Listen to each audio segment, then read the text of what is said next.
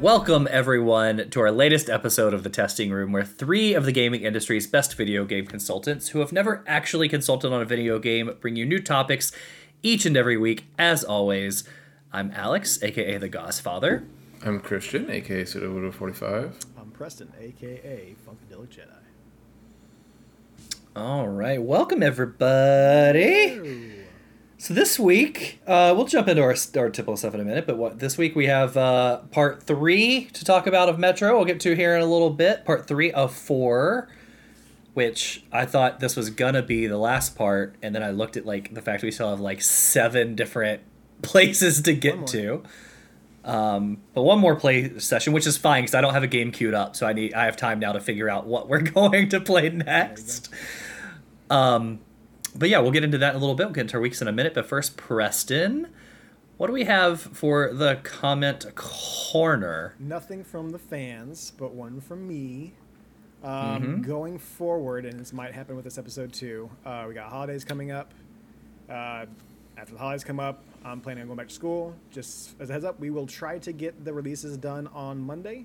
They may be pushed to Tuesday. They may be pushed to Wednesday. Who knows? We will try to do it every week. We've been good so far for the past 2 years. If we do skip a week, you will know before that week starts. But if we have not told you that we're skipping a week, do know that it is coming. It will arrive whenever Preston has time. But just as a heads up, just in case. Figure I'd say it out loud now before Jake, I think Jake's the only one who's actually asked me. But he's like, "What's up with podcast? You guys not do a podcast this week?" I'm like, "We did, just haven't had time." To Travis texted me too immediately and was like, "Hey, is it late this week or something?" I was like, "It's don't chill, everybody chill. It's coming." Put a lot of work into the video section, so please follow us youtube.com/@thetestingroom, which means I put videos. So that way, any game we talk about, you see videos down the corner. Yeah. You see a little poster for it over there.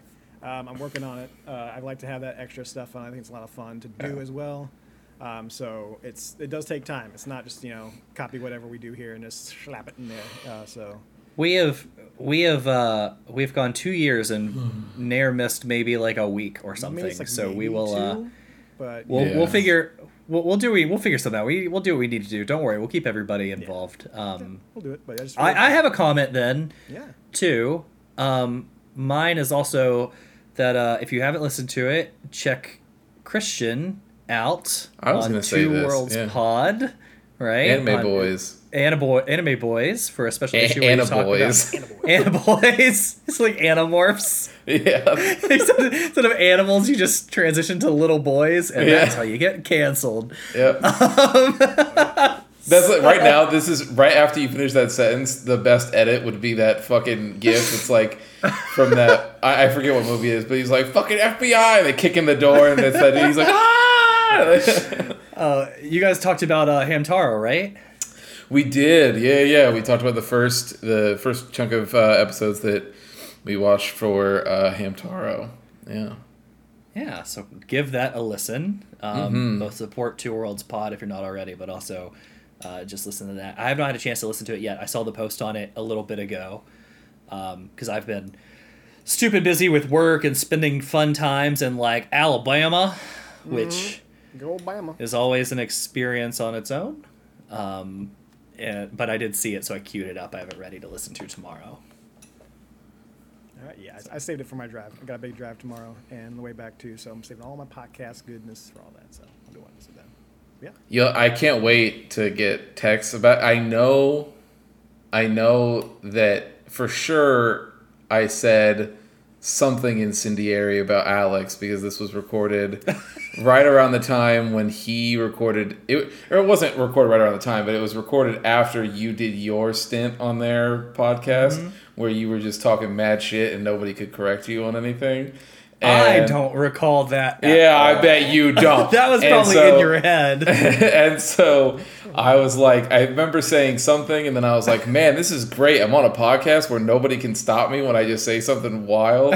And so I'm excited because all of that's, I think we've mentioned this before, but a lot of times when we do this show or any other show that we're on, at least for me, it's mostly stream of consciousness. Like I just it goes, and then after we hit stop, I'm like, anyways. And if I'm not, if we don't catch it within like the first, I don't know, 12 hours after finished recording, none of us are going to remember what was said whatsoever. So I'm excited to... No. Hopefully Preston catches it and edit. That's all that happens. Yeah. Nice. Okay. Well, yeah, so check that out. Give it a listen. And hopefully you hear that while you're going to spend the rest of your time with us talking about Metro in our week. So who wants to talk about their week first? I can go first because I have the shortest week. Sure. Probably next to Alex. Okay. So I was, well, because you were traveling and so was I. I know, I get it. I'm busy. It wasn't like a thing. Yeah, no, I didn't make problems where there are none. No, it wasn't me, it was him. It was Preston. Though I didn't finish a game, but yes, my week is pretty short. Okay, so if you finish one, then you definitely, yes, then I definitely have the shortest. So, yeah. As said last week, I did some traveling, and went and got a tattoo. Yeah, you did. Yeah, big one. Man. So, getting a tattoo at a convention is something that I was not particularly... I've never done before, and so it was definitely like a new experience. So tell me more, because I've never done that either. I have bunches of tattoos, and so does Allie, but we've never... the entire time, we've never gotten one at a convention. So it's wild. So, like, it is... Because typically tattoos are very sort of, I guess the best word is like an intimate experience, right? Like, especially if you're sitting for longer ones, like you either have the type of artist that doesn't want to talk and they're just putting headphones on. And so you're like, fuck it. Okay, cool. I'll put some headphones on. And you guys are both just sort of sitting quietly for however many hours it takes. And then you're like, thanks. And then you fucking peace out. You have some artists that like to talk the entire time because they want to sort of be... I'm so sorry if you hear fucking Mage in the background here, by the way, because she's screaming in this room. Hello, thank you. Yes, thank you for bringing your fish toy. Anyway, and so, but she, oh my God, she's doing it because she feels like you can't fend for yourself, dude.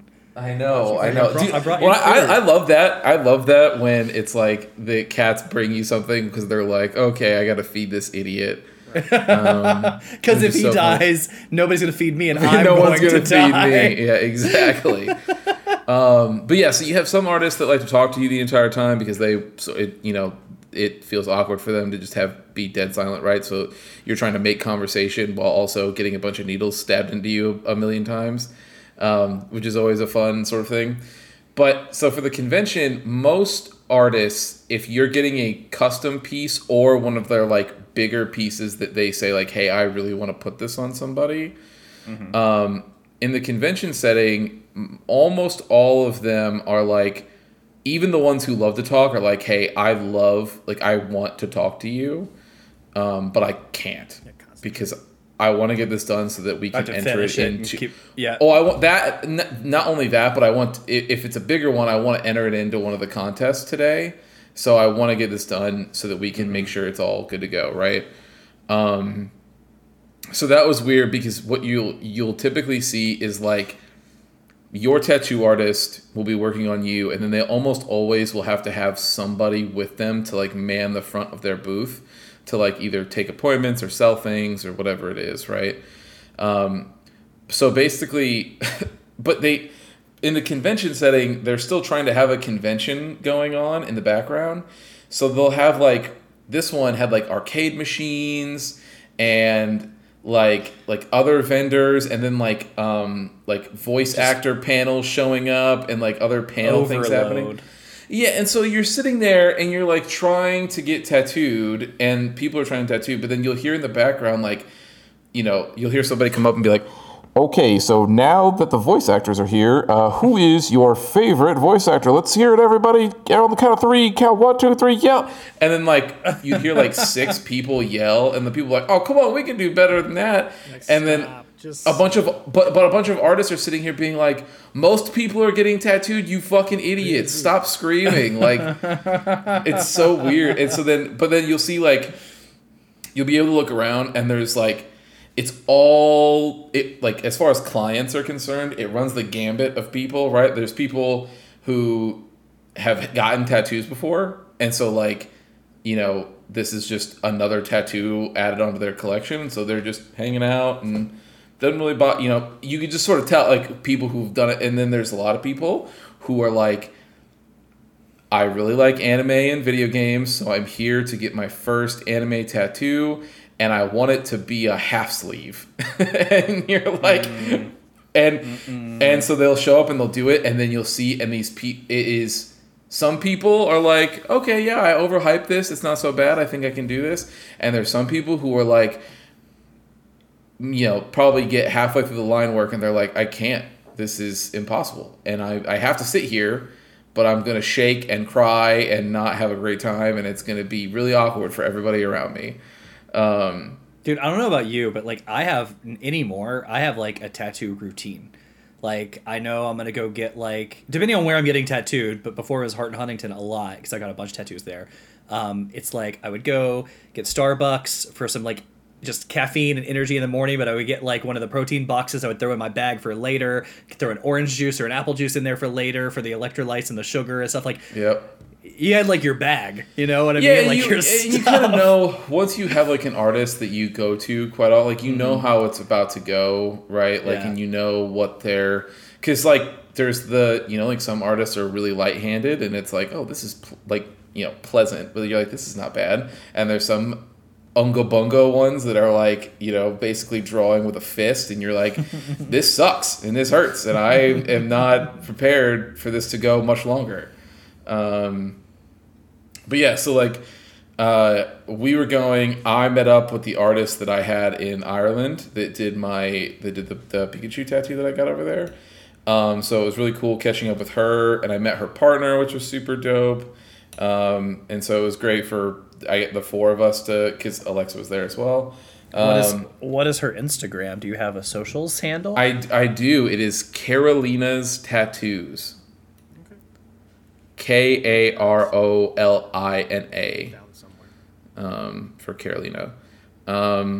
My Pikachu's on there. I don't know if she's posted anything from the convention just yet.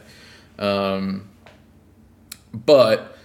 Pikachu on here. Yeah. What was funny is I actually got recognized by a different artist. I was walking around. I was walking back to Carolina's booth because we took like a 15-minute break because she needed to eat some food, which was, you know, fine. So I was like, cool, I'll run to the bathroom really quick, so I'm on my way back. Some artist stops me, and they're like, hey, is that Pikachu done from Karolina? And I was like, oh, yeah, I'm actually walking back to her booth right now. I was like, I'm also getting another piece from her, this one right here. And so they follow me, and they're like, oh, my God, I saw it. And I just recognized this person from your Pikachu. And Karolina was like, how did you know that was mine? He goes, oh, I stalked your Instagram last night. Because they were booth, like, adjacent or whatever. Like, got all this person's tattoos, Yeah. But, yeah, so I did that. And so because of that, I did not have as much time to play a bunch of games as I would want. So I'm still playing Solstice. I'm about halfway through. It's still very good. Yep, that's one of her tattoos. Yeah, that is a tattoo. Yeah. Now that's like something. Yeah. Yep. But that is not one of my tattoos, to be very clear. No, just funny. She does great work. Some of her original work is fantastic too. Like her drawings and stuff are great. Yeah, they're awesome. But yeah, so still halfway through Solstice, I put a pause on the Mega Man Battle Network collection and switched over to Cassette Beast, mostly because I know that when I start playing the Battle Network games, I'm going to want to play through all of them. And we got, like, Alan Wake coming out, and then there's Star Wars, and then there's Spider-Man at some point, so, like, all those. Mm-hmm. So, you know, I was like, I'm just going to shelve that, and I'll come back to it whenever there's, like, because I've already played, you know, some of them, so it's not, like, that big of a deal. So I'm playing through Cassette Beast. Cassette Beast is great.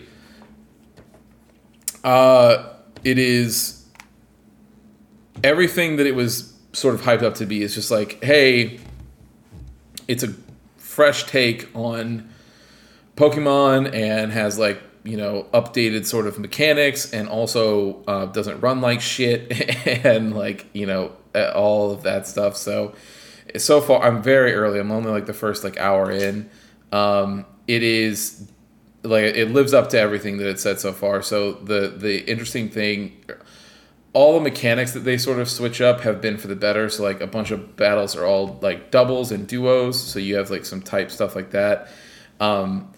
The type thing, the type matches, like, is more than just, like, double damage and stuff sometimes. So, like, if I use a wind move on a fire type, like, it will blow out whatever active fire that they have. So, like, halves their damage after I use that. So not only does it do more damage, but it means their next attack is going to do half damage to me on top of it, which is pretty cool. And then how you, like, catch them is, like, so you're recording them, essentially, because it's, you know, you're recording things onto a cassette, right? So you'll record them, and you basically are... It's similar to the catch mechanic, except that at the end of it, you're just, like, recording that particular monster, and then you can do whatever you want afterwards. Like, it doesn't... It's not like... You record it and then the battle is over. You record it and then you're like, oh, okay, cool. Now I still have to deal with this fight, even though I have a copy of it now to, like, use later. I know that the fusion stuff gets crazy. I have not done any of the fusion stuff yet. I will say that it does a really cool thing right in the beginning where it'll do to pick your starter, which I wish Pokemon games would do this, or any other sort of game like this. Is it just says, hey, pick your aesthetic, and then it gives you a bunch of, like, drawings and, like, random things. It's like, which set of these drawings appeal to you the most, and then you pick them, and then that decides your starter based on that, which I think is really cool. Yeah, so that's pretty cool. Solstice is still really good. I think my only nitpick about it so far is that it feels like it's going to be a little bit too long. So, How Long to Beat has it sitting about 18 hours, which for a character action game is pretty beefy. Yeah. Like, yeah, because, you know, the whole point is, like, to replay those missions and get better, like, scores and all the other, and, like, the stuff. So far it seems like it's just there's a lot of sort of, like, unnecessary, like, fluff. It's not fluff. Fluff isn't really the right word, but it's like. There's some missions that feel like they didn't need to be their own section. Like, you could have just tossed this on the end of the last one and it wouldn't have made a difference. Like, you didn't need to have this be, like, a whole section. But outside, I mean, it's still fantastic. The combat, everything about it. The more you get into it, the more, like, berserk and claymore it is. Like, it is very, very cool. And that's about it. I know Alan Wake comes out tomorrow, so I'm excited to get to that eventually. Alan Wake 2.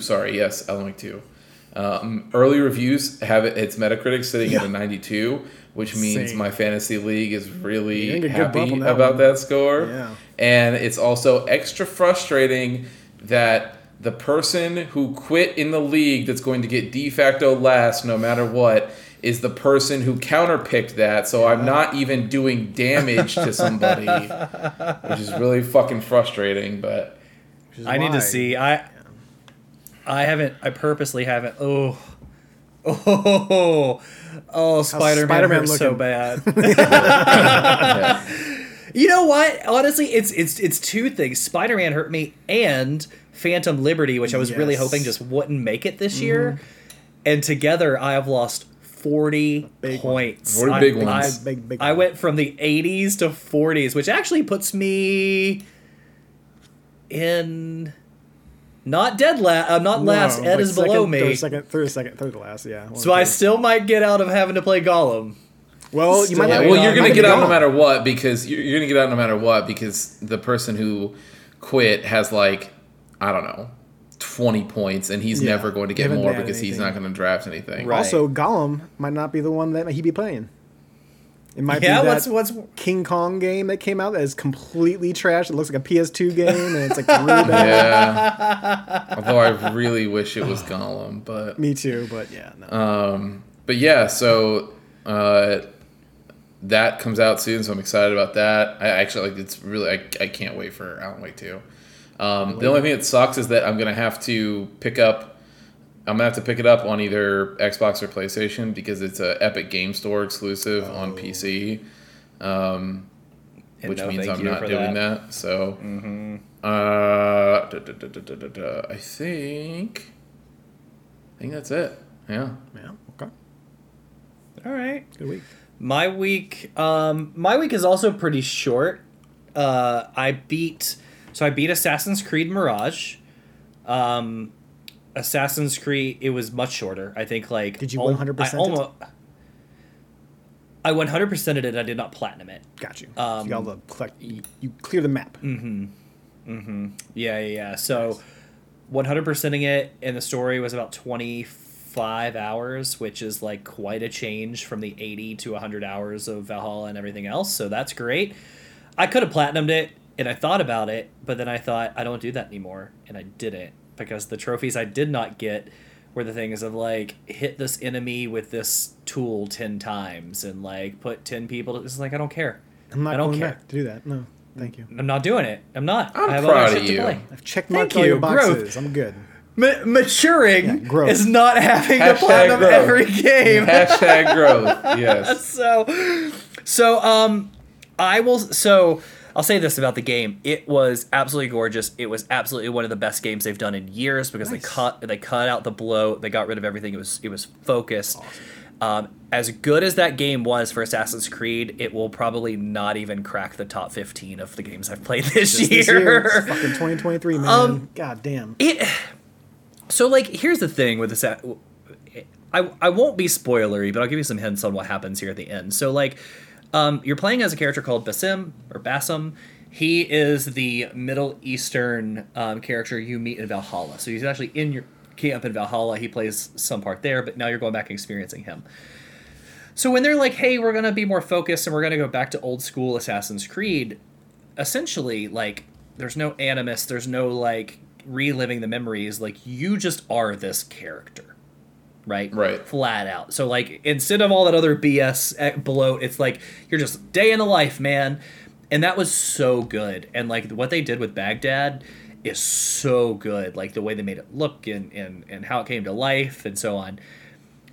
You kill the last person. You're doing the whole, like, the classic thing that they do now, which is, like, you get the hints to track down the ancient ones or the whatever special ones they give a name. A couple of these people you kill lead to this one person, and then this one person leads to the head, right? And, like, I think in Valhalla, there were, like, 20 people you had to kill to get to, like, the main one. This game had 5. And, like, not everybody did you have to kill to get to those 5. Like, some things might just be, like, go to a mission, and you find this document that, like, leads you to their area. So it was much better about that. You get to the end mission, you kill the last person, you're like, dope. Now I need to return to where things all started. I'm going to go to this temple. I'm going to figure out, like, what is up with these visions I've been seeing. So you go into the temple, and all of a sudden, in the last 20 minutes, they go, hey, I know this is an Assassin's Creed game, so let's Assassin's Creed this bitch up for you. And, like, you go in this temple, and all of a sudden it's, like, futuristic, like, looks and like, architecture and all this, and there's, like, this thing in the middle, and you talk to somebody down there, and the person who you think was somebody the entire game turns out to not be who you think, and Basim, like, asks himself, like, so am I me? Am I somebody else? Am I reliving memories? Is this all of my stuff? And he's like, I have to figure out what's going on with me, and the person's like, hey, bro, don't worry. This is just the start. My name's Desmond. No, it was like, this is just the start for us. We have such a long journey together. Credits. And I'm like, why? Why? It was a day in the life. Why? I know. I know why. But if it was a day in the life, that game could have been a 9.5 out of 10 for Assassin's Creed standards. Normal standards would be like a 7.5, 8 out of 10. But it still would have been like really, really high, right? I love the idea that Assassin's Creed gets its own review scale. Yeah. Well, because there's like 37 of those games now. No, and they can all live in the 6 and 7s where they fucking belong. Yeah. Sure. So it was super, super good. By the way, tell Allie I love her hair. I keep on forgetting to tell her every time I see it, but that hair color is the bomb. Preston said he loves your hair. It's the bomb. Yeah. She says thanks. Did you read that message to her that I sent? Yes. Yes. Which is ridiculous. Okay. Shut the door so I can get this dog out of my lap. Thank you. Okay. So, yeah, it was really good. And, like, honestly, I just sat there and I looked and I was like, I don't even care if you want to make a sequel with this character. Like, that's fine. You did really good with this game. But, like, why did you just Assassin's Creed it up for no reason? It's like... It's not for no reason. When everybody played this game, nobody cared about the Eden, the pieces of Eden and all this other crap. So, like, you got rid of all that, and it was great. And then, like... Eskimo slaved over that for you. Sure. I know. So, the game... was really, really good compared to games of years past. It's really good in general, but the ending was very frustrating because you're just like, why 20 minutes in? And here's the other thing I don't know, are you going to give me more games with this character, like, on console in the future? Or is this Mirage supposed to tie into this other BS they're doing with, like, the mobile Jade and, like, all those other colors they announced, right? And, like, if that's the case, well, that's dumb because I'm never going to play those mobile games. So, like, I guess my journey just ends here, and I'm not going to know. It's going to be a combination of things. It'll be that specific stinger was for DLC. Will this lead to more games? Yes. Will this also tie into some of their mobile bullshit? Yes. Yeah, like the answer to all three questions is absolutely yes. Yes, I know. And you'll buy them all. It's going to be a Switch spin-off game that you have to know, so you know some story. It's going to happen. So, it was good. It was good. Not great. Okay. It was good. I am also that weird person that will go back and experience the whole, like, tours of wherever, just because, I think those are really, really good. Yeah. Fun history stuff. That's why I like those games. The only other game that I've played is the new Spider-Man. Hell yeah. Spider-Man 2. Now that is just a flat-out great game. Fuck. So good. Really quick, before you guys get into it, I want to ask, have either of you been lucky enough to miss out on some of the fucking crazy-ass bugs that this game has? Not that lucky. You, Alex? So I have not experienced any bugs. What bugs? So the best one that I've seen, before you guys just go on about the game, the best one I've seen, and I just want to give a little quick piece, is there's a electric effect that some of the enemies can put on you, they'll stun you or something like that. And I've seen one that was Peter got hit with it, and then that effect persisted throughout the entire mission. Oh, Jesus. Pardon me, I'll be right back. I'm going to get the stink bug before she tries to eat it and activates its smell. I'll be right back. Yeah. But I want to hear this. Hold on. That's fine. I'll wait. A few moments later. All right, you back? Yep. Okay. So, like I was saying, the electric effect that some of these enemies can put will sit there and it'll... It stayed on Peter... And then you're like, well, that's weird. And then it kept going throughout that entire mission. And you're like, oh boy, this is just on me, huh? And then was it killing them, or was it just the animation that was stuck? No, it's just the animation that's stuck on you. So you're just sitting there and that. But then it cuts to you cut to a mission right after that where you play as Miles, and lo and behold, Miles now has this stuck on him. And so it's stuck on him, he's going through it. And then that mission ends with a cutscene where Miles is no longer in the spider suit. Miles is just Miles, and he's in a home with other people with electricity just shooting off of him and doing all this other shit. Jesus. And it's like a It's like a relatively emotional scene. Like Miles is pretty much if you're talking. Out of the costume, it's going to be somewhat of a and shit's just like shooting off of him and all this other stuff, and you're just like, wow, word. Wow, wow, and the reason that, and the reason I bring it up is because and this is what I was saying while you were gone, Alex, is I think that Insomniac has always had a reputation of releasing extremely well-polished games. And you can tell that in this particular instance, because as good as this game is, right, Spider-Man 2 like is still pretty close to what Miles looked like as far as fidelity is concerned. Even better, like it looks it looks better, but it's not like the jump from a PS4 to a PS5 game. Like you can still tell that they're in within the same generation, right? So by that like logic, you'd be like, oh, okay, cool. This should be like, you know, a slam dunk performance wise and everything like that. You can tell that this game probably could have used a little bit more time in the oven, but they wanted a holiday release window. So Sony was like, this game is going to come out. We are tired of people saying we don't have games, and you can fix it later. You can do whatever it is you feel like you need to do, but we do not give a fuck. So, and did you see the post that Insomniac put out before the game's release? No, I did not. So they highly recommended that, hey, when you buy Spider-Man 2, please make sure to download the update, the day one update, because that will change the beginning starting section of the game sequence. So it's like a little bit different, apparently, as far as like the first part. I did not try to find out what it was, but they're like, we made the experience better for that first section, so we please ask you to play it with the update to make sure that you get the full experience. So the original game on disc is a little bit different than the beginning, apparently. That's what I would have done. That I would have unplugged the internet and played it just like that, just to see. Find out. Because here's the thing. Anytime I want to, it is so frustrating for me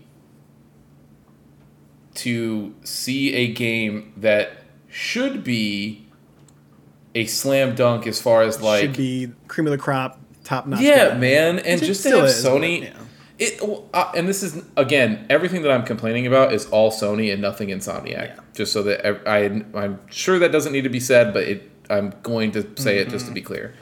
It is so frustrating to me though that Sony would basically ask one of its, you know, prestige studios to basically just release like a subpar product, subpar compared to what it should be, or what not even what it should be, what their games normally are. Like if you like 95% cooked because they want it out.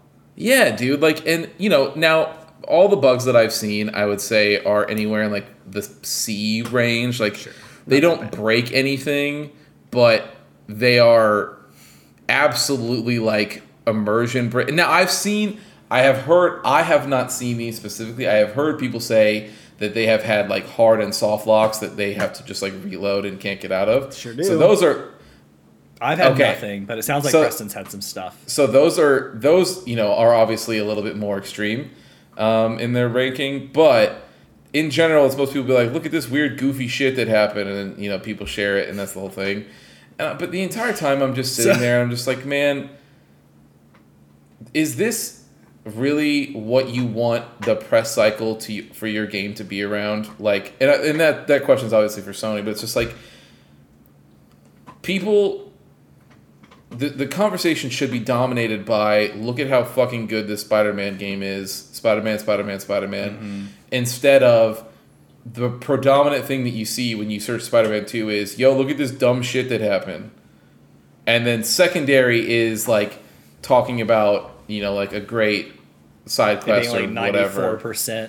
Whatever. Yeah, dude. Yeah. And dude, it's just so like, ugh. I had a bug in Assassin's Creed where after, like, the fourth mission, right when I unlocked throwing knives, I don't know what happened, but I came into a cutscene. The next cutscene, I had like an extra large throwing knife, like I was holding it in my hand, like all the time, and it stayed for the rest of the game because At one point, I came back where my device is sleeping, and I woke it up, and I said, like, hey, do an update, restart the game, and I just refused to do it.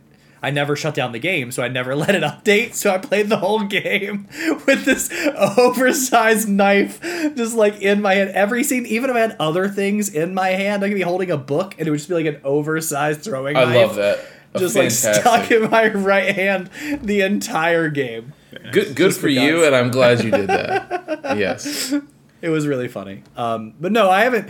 With Spider-Man, I've experienced nothing. Now, to be fair, because of my weeks, I have not... I don't know how many hours I've put into it, but I haven't done much of the story. I've done every side thing available that God, to me. Like, not every side thing... Not every side thing is open yet, but, like, I've done every side thing available to me, and I'm not very far in the story. But so far...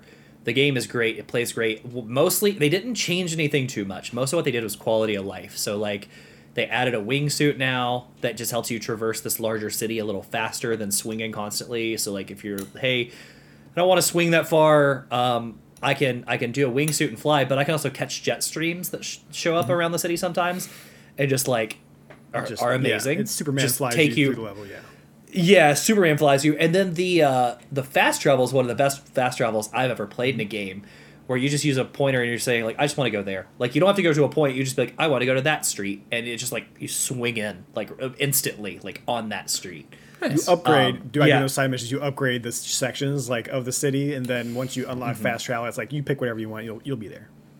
Yeah, wherever. And you just, like, swing into it. So the fast travel is one of the best I've ever experienced, like, in awesome. Any game. But beyond that, I mean, it's just a Spider-Man game, and I don't mean that in a negative way, but, like, the fighting is not... It's the same. It's not too much different. Yeah. They let it feel the same. The only complaint I have right now is that they wanted to make a bigger, more robust game, and it seems like they did with a story. They did. And you're playing two characters, but at the same time, they said, hey, how fun would it be to upgrade everything? So Miles has a talent tree... Peter has a talent tree. They combined have a talent tree for skills they share. All of your tools have talents and can upgrade. And then your suit itself, which controls your health and your damage and, like, three other things, also has upgrades. And the same materials that you put into some of those tech things to upgrade are the same materials that you use to unlock suits, which I actually don't have a problem with because I typically find, like, one suit that I love and keep it the whole game. But... it's the same material, so you have to collect more for the suits. And what they added for the suits this time is now 60% of the suits have variants, which is just you can unlock a set that just gives you 5 different colors of that suit.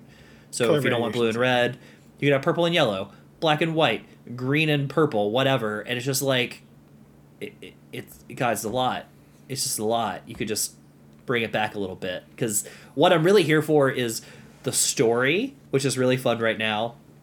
And dude, the side quests are ridiculous, like, in a good way. They have, like, punched me in the gut twice for no reason. Yes. Like, you should never tear up. I mean, I shouldn't say that. Like, I should never find myself, like, tearing up at, like, a side quest. And dude, Christian, The Witcher 3 would like to have a word with you. That's true. But, like, we're doing the side quest where, like, you're having to find this, like, help this girl find her grandpa who, like, lost and started to lose his memories. Yeah, I'm aware of this one. Yeah. Brutal. Just for no reason. Just the sweetest thing in the world. Brutal. You get through it. Mm-hmm. The writing's fantastic. And you're like, fuck. I'm just going to help this lady find her grandpa. And now I'm sitting over here on a park bench fucking almost bawling my eyes out. Jesus Christ. Yeah. So like, questioning my own life right now? Like, how old am I and how fast it passes you by? Do you guys think... Because I've seen other people complain about this that stuff as well. And Spider-Man is certainly not the only game that is guilty of this, right? Like, it's basically every main, like, big AAA action-adventure game. Like, you know, Spider-Man, Horizon... fucking, you can upgrade a weapon. I'm sure Assassin's Creed. Yeah. Fucking your shoes, whatever the fuck. I've seen people. Obviously, I think the burnout of that sort of design is hitting people because more and more people are complaining about it. Mm-hmm.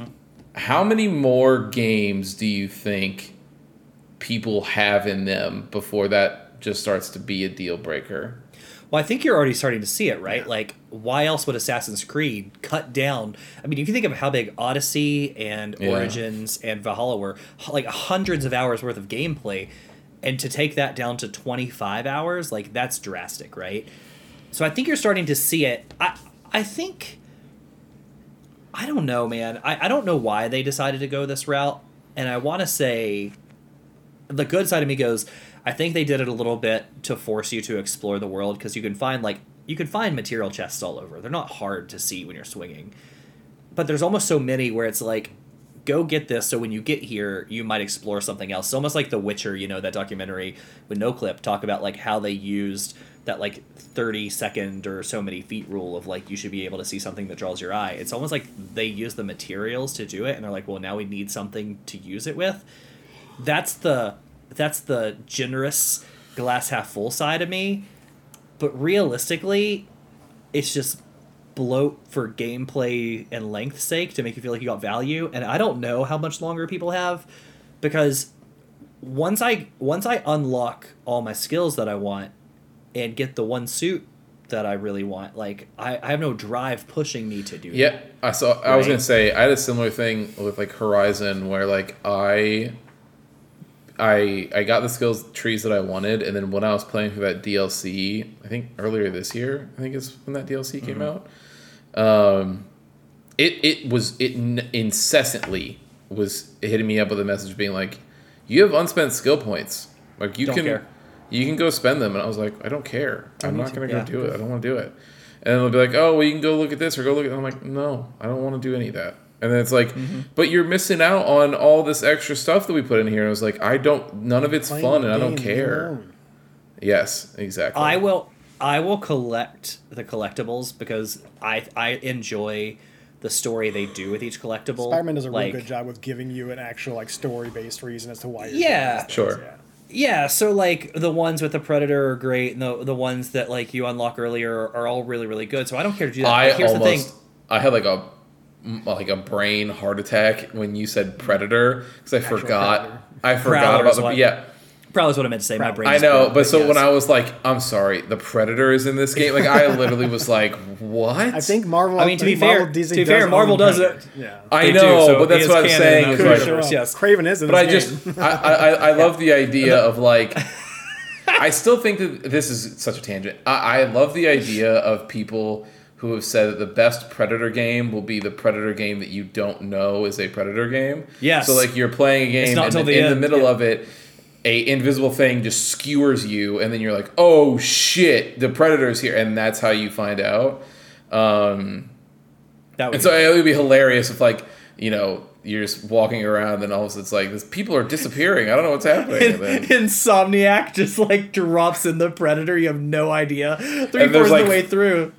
Peter is sitting there talking to Miles, and then 3 dots show up on Peter's head, and Miles is like, what the fuck? The Prowler is what I meant to say. But, like, I'm fine with doing all that, because I like that side of the content. I like the other side stories. But that's my rule of thumb. Like, I will do that if you do not give me the materials I need to unlock everything through naturally doing that stuff. I'm not unlocking anything else. I'm not going out of my way to do the other piece. So, like, I either unlock everything because I do all the side stuff, or whatever I get out of that is all I'm getting.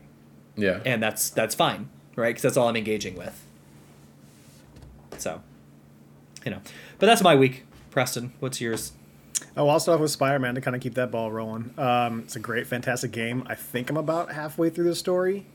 I've been putting a lot of hours into it the past couple of days. I had the day off yesterday where I spent like most of the day playing it, and then the night I got it, I stayed up most of that night.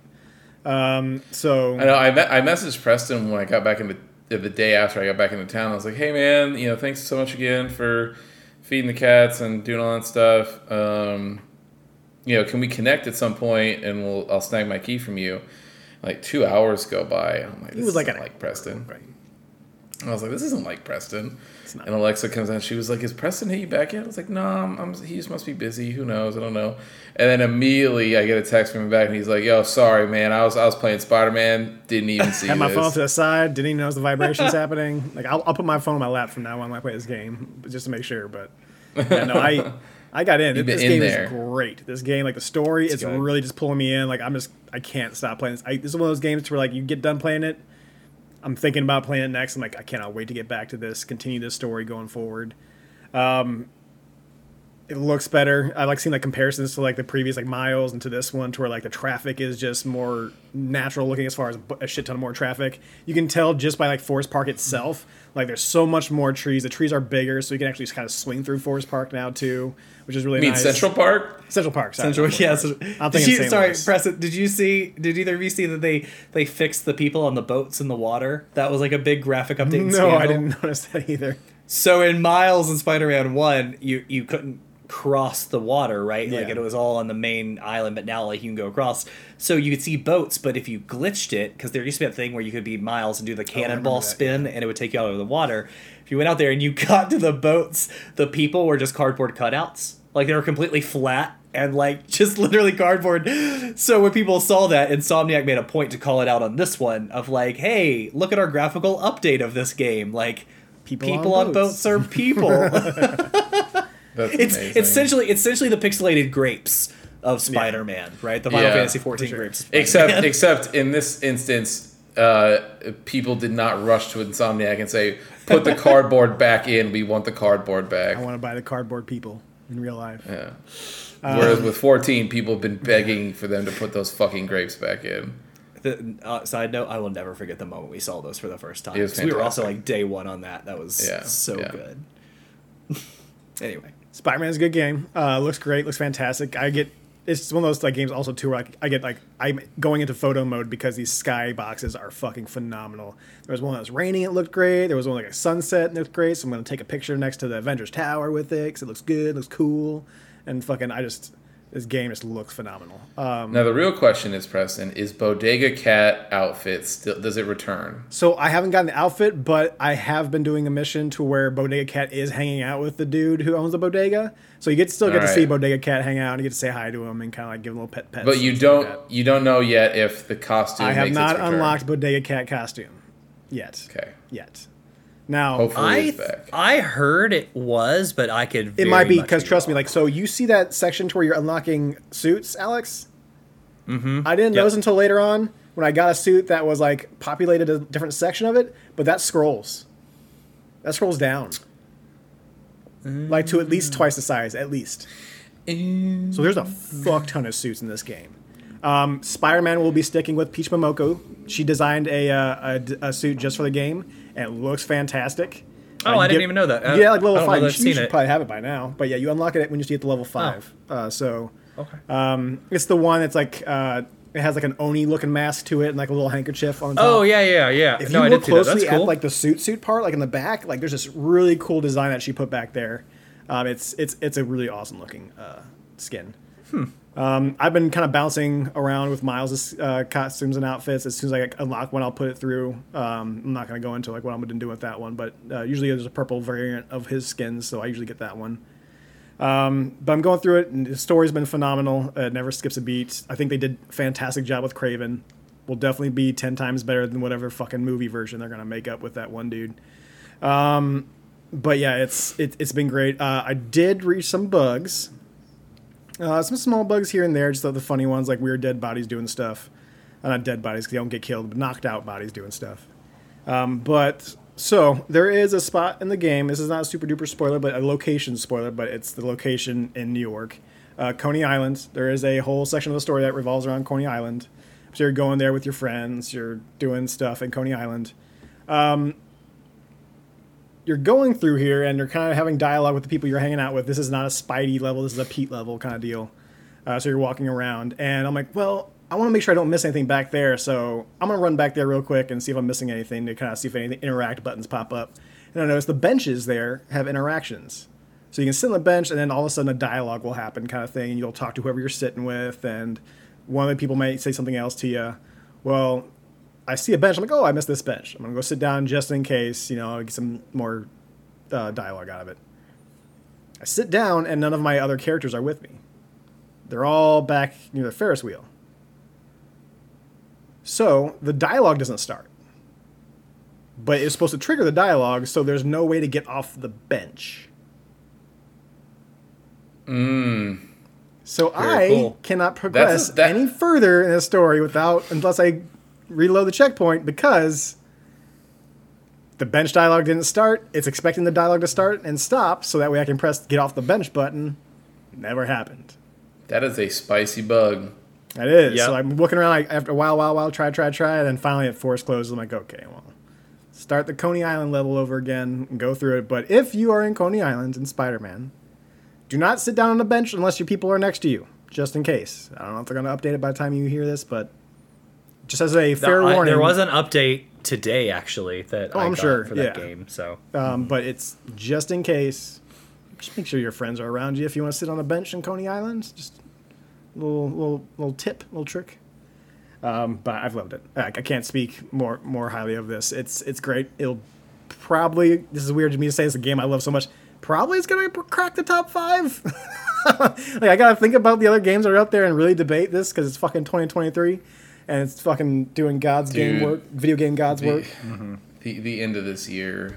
It's going to be fun. Just as a heads up, this will be the longest, easily, this is going to be the longest game of the year we've ever done. Yeah. We're going to have to figure out a better way to do it. To it'll be a different way. Yeah, we're not doing both top 10s in the first. Yeah. And we're going to have to figure out how to. We'll figure out a different way, but we'll see. We'll see what we'll do. Continuing on from Spider-Man. Armored Core 6 is on the shelf for the moment because I can't stop playing Spider-Man. I will be getting back to it. I am a little bit stuck in some parts, but I think it's just me needing to reevaluate my loadout, kind of figure some of this stuff else out. I got into one spot to where I thought I wasn't going to beat it at all. I reached out to my other Discord that we're in and kind of hey, give me some tips and tricks. Let's find out, because Christian was off getting a tattoo that weekend, so I didn't want to bother him. I'm like, hey, give me some options. You guys know this level, what did you use? What did you go for? I'm like, okay. So I kind of mess with that. Okay, I got to jump because this guy will fuck you when you're on the ground later on, especially when he's half health. All of his stuff is if you're low to the ground, you will be getting hit unless you're perfectly dodging these things. Finally got him, but it took a while. And did I have a crash on that one? I feel I had another bug, but I'm trying to remember what game it was. I don't think it was that game. Armored Core 6 is shelved for the moment.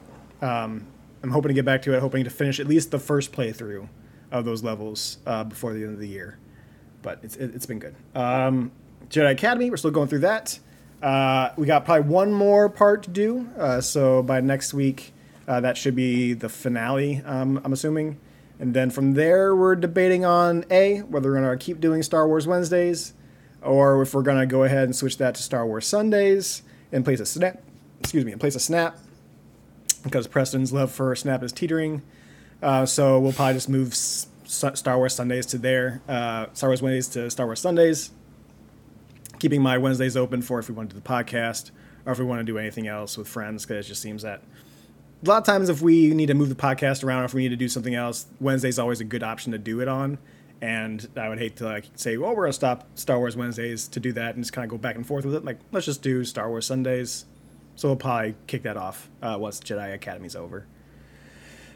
Academy is fun. It's good. It's we ran into a weird situation last night to where there's a level, and I meant to go, because they give you an option. You usually get 5 to 6 missions, and you're doing those. Once you get most of those missions done, they're like, okay, we can continue the story mission, or if you want to, you can do cleanup and do the rest of these missions if you want to, but you don't have to.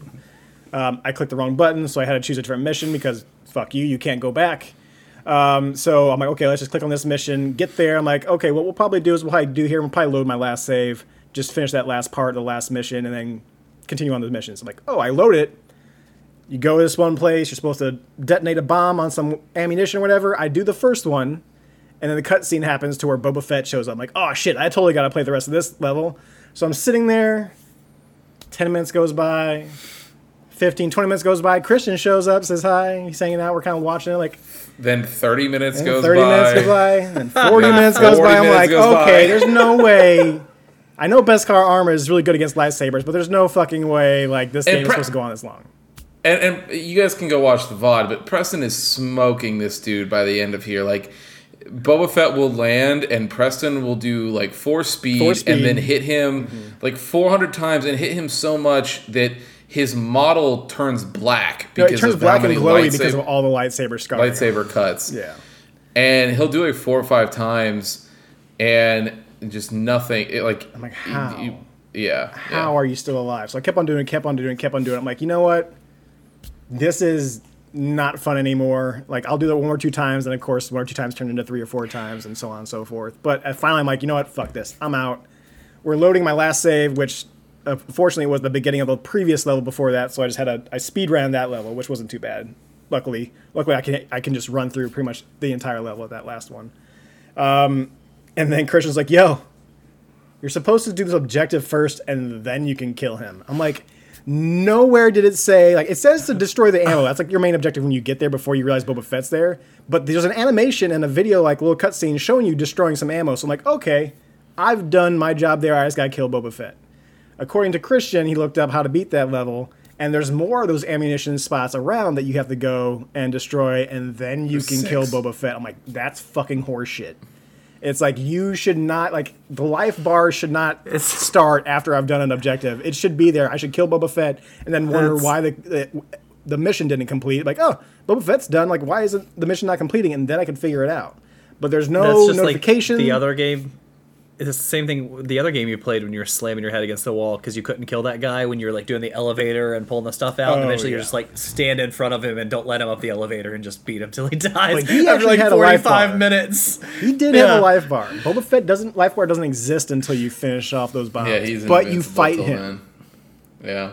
Which is mind-boggling. It's horrible gameplay. And, like, I was telling Chris, I'm like, I saw a video of this, like, earlier. I was just bored on YouTube. I'm like, Jedi Academy, is it the greatest Jedi game ever made? And like, well, you can compare it to its contemporaries. It still has the most robust lightsaber combat system. I'm like, get the fuck out of here. Like, there's no way this contends anywhere near those Jedi Survivor, Jedi Fallen Order games. Nowhere near. Those games are 1,000 times better. Get the fuck out of here. I love PC gatekeepers that are holding on to games that are 20 years old. No, you know, back then, you know, this was the best, you know, melee combat you could ever have on a PC game. I'm like, shut the fuck up. Get out of here. So we will finish that soon. We will have finished all the Dark Forces Jedi Knight games. I was telling Christian my rating. It's definitely Dark Forces 2 Jedi Knight, Dark Forces, Jedi Outcast, and Jedi Academy, which I could go back and forth with, kind of. So, but I kind of like Jedi Academy better just because of customization. This is what I found was funny is because I asked him, so I said, I was like, you know, based on the way you're talking about this, I was like, it really doesn't sound like this game is in the upper echelon of Star Wars games that you played. Mm. He's like, no, it's definitely not. And then he starts ranking it, and he gives it 3rd place. And I'm like, well, dude. And then he's like, but all the ones that you've played on the stream. Yes. And so I was like, okay. But at first, when he says that, he gives it 3rd place. And I was like, that's way more than I think this probably deserves. There are so many better Star Wars games you could play than Jedi Academy. Sorry to say, Jake. It's probably a nostalgia hit for you. Unfortunately, it's just a kind of all right game. Well, you have to go to St. Louis soon. Level design's one of the best ones. Level design's one of the best ones out of those. Trying to catch the hands for no reason. This comes out after I see him. Goodness. I see him tomorrow. This episode's gonna come out later on that week. So the next week. So you're just so good for you. You just say it all behind his back and never say anything to his face. Okay, yeah, that's bold of you to assume that Alex and I will not text the group chat right now that you're talking shit on the iCast. If he watches the Twitch VODs, he will have heard me talk shit on it. It's fine. It's true. Yeah. No, go ahead and backpedal now. Act like he knows. The back down. Yeah. No backing down. Speaking of Jake, I did forget something that I did play, which was I played the new Halo 5 or the new Halo Infinite season. Oh, season there you 5. Go. Mm-hmm. We need a night. We need to do a Halo night. I know. We really do. I said it last time. We've been saying it for a month or two. Yeah. In fairness, I played today, or it was like 2 days. It was when you were on your flight, Alex, 3 days ago, whatever it was, when you were going down to not available. It was just the middle of the day. There was nothing that anybody could do either way. I will say I almost texted Jake because I was on a call and I see Jake's name pop up on Steam that he's playing Halo, and I was like, oh dude, I was like, I'm gonna hop on after this call. I was like, so we might actually be able to get some rounds in together. Literally, I get off the call, I go on, and then it says, like, Jacob's like, offline that was like online 2 minutes ago, and I was like, damn, I just missed him. I did that to Preston this week when he was doing the no voice video stream of Metro. For Metro, And I saw the email pop up, and I was like, oh, let's do it. So I hit Twitch, and it logged on, and the text scroll was like, blah, blah. RTM was talking, like, blah, blah, blah, blah, blah. And then it was like, close. I was like, oh, okay. Apparently I made it to the end. Fair enough. All right. Right at the end when you joined in, apparently. It was a good thing you did, because shit goes down that game right at the very end. I'm glad I didn't get spoiled. Yeah, I'm actually glad I missed it, but... But, I don't know how ranked is, so I know that it has its own set of things that make Jake very angry, but so far, my experience of this new season has been fantastic. So, let me just say then, Christian, you know... since we're attacking Jake for no reason. No. Don't put those words in my mouth. No, but Preston was a second ago, so let me just go ahead and say, you know, if everybody loves Halo, and Halo seems to be good, and the reviews are good, and they're fixing a lot of things, and, like, only the person in ranked is having the issue, then maybe it's not the game that has the problem. I am just going to let that sit there. Yep. No comment. Because you are fixing to get your butt whooped. I know. He's going to kill me. He's gonna kill me. You are going to get the biggest box of gummy dicks sent to your house. I won't. He'll just wait till we're playing D&D, and he'll just, like, F me. Yeah, completely. And then all of a sudden, some bad things are going to start happening to Daedalus. Yeah. Yeah. But, yeah, no. So, it's been great. I have had absolutely zero issues. I will say the best thing about Halo Infinite is that even during Season 1 and 2, where everything was pretty rough, the match times were always really short. Like, it was like 20 seconds, right? Like, you're getting right in. It's still the same. Like, it's super fast to get in, which is great. The new maps are really, really fucking cool. They've added a ton of maps. And so, like, I didn't play a whole lot during Season 4. I knew it was good. I just, you know, there was a ton of shit that was out. And that was when I was playing a shit ton of Trails. And so, like, now hopping in, it's like I have, like, probably 6 maps that I hadn't seen before. So I hop in, I'm running around, I'm like, I don't know what the fuck, where I'm going. Like, I don't, you know, but... all the new modes have been super fun. It's just been great, and it's nice that it's good. Yeah. So yeah, we all absolutely need to play, Jake included. We all need to play. Yeah. I've been meaning to go back to that. I still have it on my Xbox. Mm-hmm. Just keeping it updated, just in case. Just in case. Same. I have it on Xbox and iPad actually, because I game cloud. So there you go. Yeah. Mm-hmm. All right. Well, lastly, still. Always snapping. Preston never stop snapping. It's a lifestyle. You can't say always snapping, never not snapping. After you've already said, I may not be snapping much longer. But that doesn't mean that he's not snapping. It just means he's not streaming. That's okay. Yeah, it's a lifestyle. It doesn't go out. He can live however he wants. He did say he was getting colder on Snap though. So that has changed. Oh, okay. Because we started winning again. I know. Started getting those 8 cubers and bouncing up. So, you know, just put it right there. Just he got one card. He got the meta. He was about to quit, and then like somebody from that game just like slides him that brand new card. He's like, "Try this out, kid. So, see how it does for you." He's like, "I'm hooked. I'm hooked again." So, you know, his pupils all get dilated. They got the three cards that you can see, and they got the one mystery one. So Nico, let me pronounce this right. Yeah, Nico Minaru. So one of the runaways. She's the new card of the week. But they had her. They had a Phoenix Force, like Dan Hip, which whatever is fine. And then had a really nice like Kim Kitty Pryde, Jacinto, and then the mystery variant. So I'm like, okay, I've been saving up caches because I really want this Kitty variant. And then Nico seems to be like a pretty cool card. So like I kind of want at least one of those. So I'm like, I'm going to save up my caches because I don't really care about this past week and the week before that. I'm like, I think I got the card that I wanted or something like that. So I just held off on any more caches I got. So I had like 3 caches to spend, and I'll probably get a 4th one before this season's over. So if I really want Nico, which is the only one I didn't get. So I got the Kitty variant. I got the Phoenix Force variant I don't care about. And the mystery variant happened.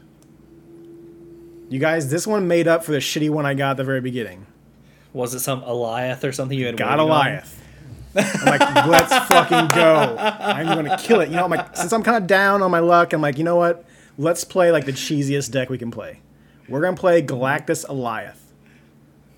The way Galactus works, 5-power card. You have to drop him down on a lane that you don't have any cards on. He's got to be the only card there. And your power has to outweigh the opponent's power to make him do his effect. You can still play him if you wanted to, but he's only 5-power. But if that's the most power in the lane, then you destroy all the other lanes and only that lane exists then. So what you try to do is you try to use the cards to give you more energy, so you play him on 5. So that way, okay, I know I'm winning this one once I play him. And then, next turn, you drop down Eliath. Because you're already winning, and it's the only lane. So you will continue to win no matter what, because whatever card goes there, it's dead.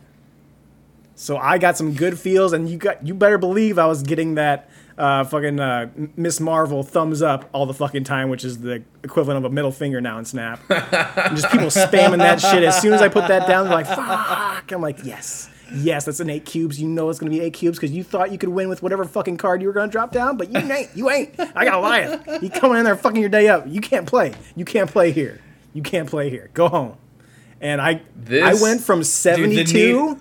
I am now 93, and I did that within about 3 to 4 days of playing Snap. The need factor, the need scale that like could tell what precedent. Like, hey man, we're about to lose this guy. Uh-huh. We got to do something. Like, give him that. He's been buying a lot of those booster packs recently. Like, and then so I was like, up his dosage. Yeah. Give him that Eliath. Yep. Give him that good. Give him the good stuff. Give him that dopamine. Yeah, but his fucking pupils dilated, and he was back in. I saw Eliath. I was so happy.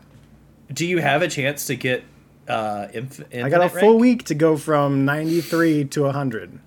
And to be fair, like, 90 is where I want to be because that's the 500 goal. That's fucking money right there. That's literally like $5-10 or whatever worth of like actual money. I can get variants with that. I can do all sorts of fun stuff with that.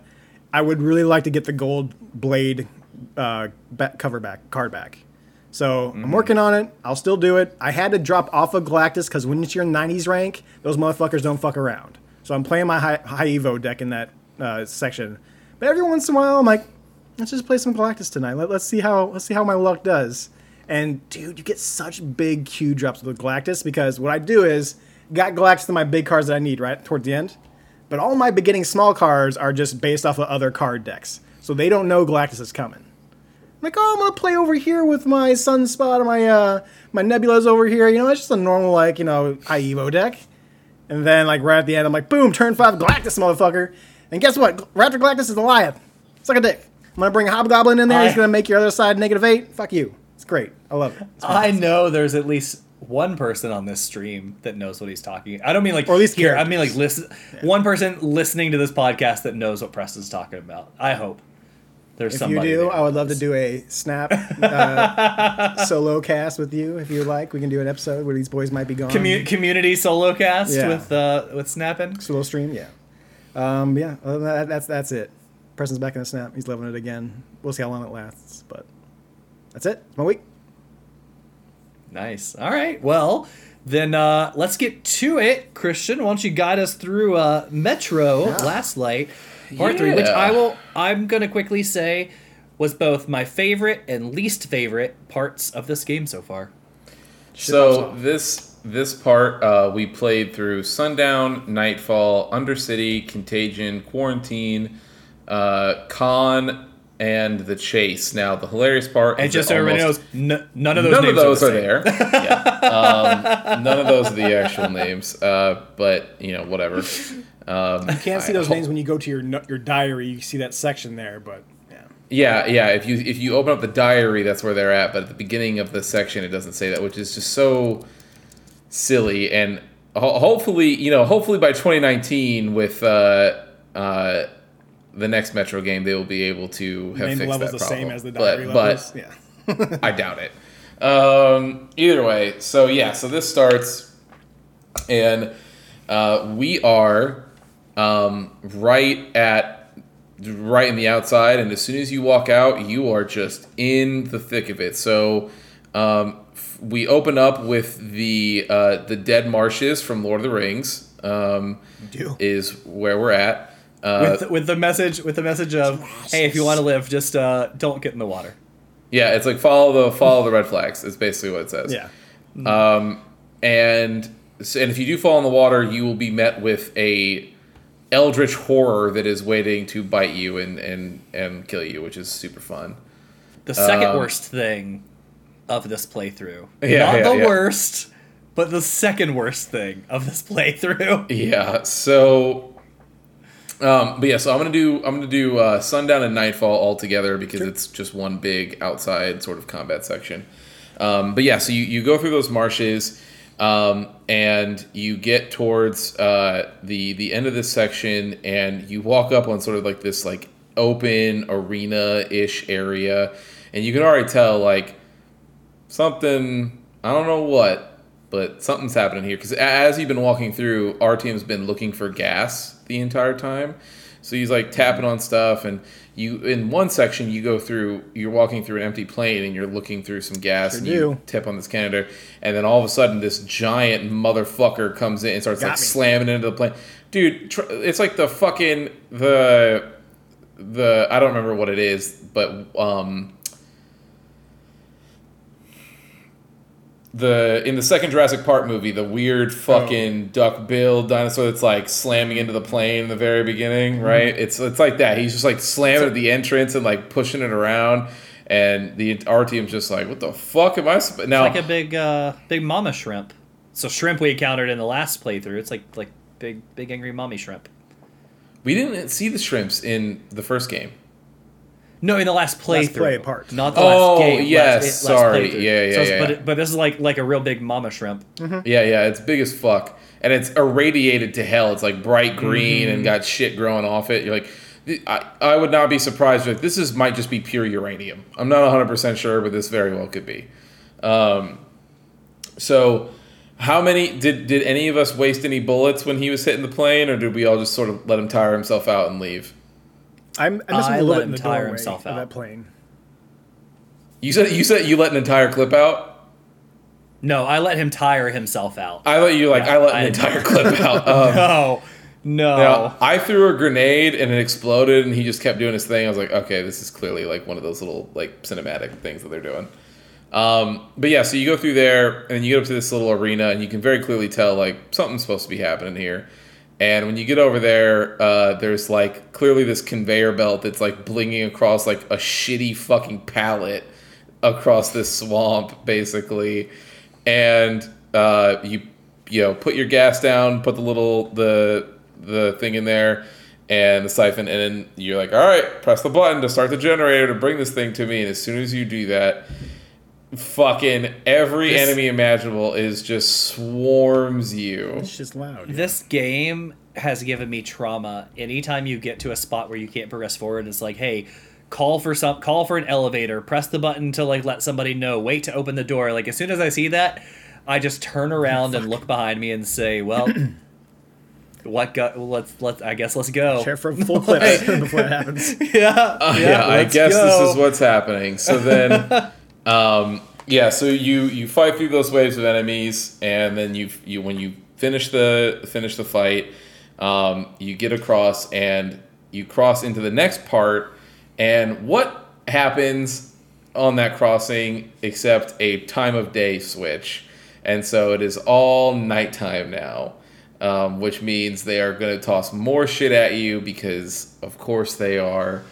And so as you are climbing through this, you're still, again, our objective here is to make it to the church because we have it on good authority that the homies are supposed to be waiting for us there, and we can sort of drop off, one, we're going to finally be with people again, but then two, we're going to be able to rest. So as, you are going through this section, obviously, you are on your way. You can see the church in the distance. You're on your way. And the big, giant green shrimp is back. And he starts chasing you. And there's literally nothing you can do in this situation except run. And it's very clear, like, run. The game is like, just run. Like, go to the church, right? So when you make it to the church, everybody runs out, and they're like, oh, shit, it's Artium, you know, blah, blah, blah. And they're all hype. And everybody, you are met with everybody, like, lasers. And it's all these guns. And everyone's just like, all right, let's just fucking protect him, and we'll try to do it. Because as you try to, there's a little like wooden thing that you can try to cross, and the second you do that, is the, you know, the giant shrimp comes out and knocks you back and knocks the plank around, and so you are running around and trying to not only kill the giant shrimp, but dealing with all the like little shrimp and all this other stuff, and you are you're getting helped out by the enemies, or not the enemies, your friends that are shooting them as you're, you know, running around trying to do things. I had a very fun bug in this moment, and then we'll keep going, and then we'll do our thoughts. But in this moment, one of the mini shrimps didn't get out of the water, or couldn't get out of the water. And so after I had killed the big shrimp, everything was fine. All like six of the dudes outside are all aiming at this one small place, like in this water. And they're just going crazy. They're shooting over in this corner. And I'm like, you have got to be fucking kidding me. I do not want to do that fight over. I was like, what am I supposed to do here? And so I was like, okay. And so I opened up. I had grenades. And I was like, I just threw them in the water. And they all started exploding. And then it finally killed the thing. And then it was like, all right, cool. We'll move the trunk back for you. And I'm like, dude, I would have been so pissed if I was fucking stuck here dealing with that shit. Yeah. But so... you defeat the giant shrimp. You deal with that. They move the thing back, and as you walk up, you are greeted. You're at the church. All the homies are there, and who are you greeted with? But Anna. So Anna is back, and that will then lead us into the next section. But so I'll pause there. How did you guys feel about the outside sections here? Good and spooky. Preston, you can go first. Yeah, very good and spooky. Oh yeah, the marshes, like you said, like to a T, it's definitely the marshes from Lord of the Rings. So you're going through there, you're kind of following around. I definitely whipped out the clipboard for this one to make sure that I was actually walking in the proper spots. Fall into the waters a few times, but as long as you are in there for just a second... like, you can still exit the water. You dip in for a second, you jump out, all of a sudden you'll hear it behind you. You'll see some splashes back there behind you. So you can dip into it for a second or two. But going through there, checking out the little extra spots here and there. And then definitely got the jump scare from that fucking plane scenario. Like, I'm going there, you're tap on the gas tank, and all of a sudden it jumps. I'm like, God damn it, fuck shit. And then I see it kind of at the doorway of that plane. That's when I shot it a few times, but... I think it just ended the cutscene anyways, or ended the scenario.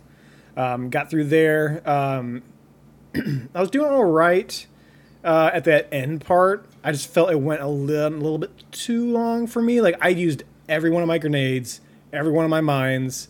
Pretty sure one of my weapons was out of ammo. I'm like, okay, this is like, am I not shooting it properly? Am I not doing it right? But it just takes a long time. It's a big one. It's a big mama shrimp.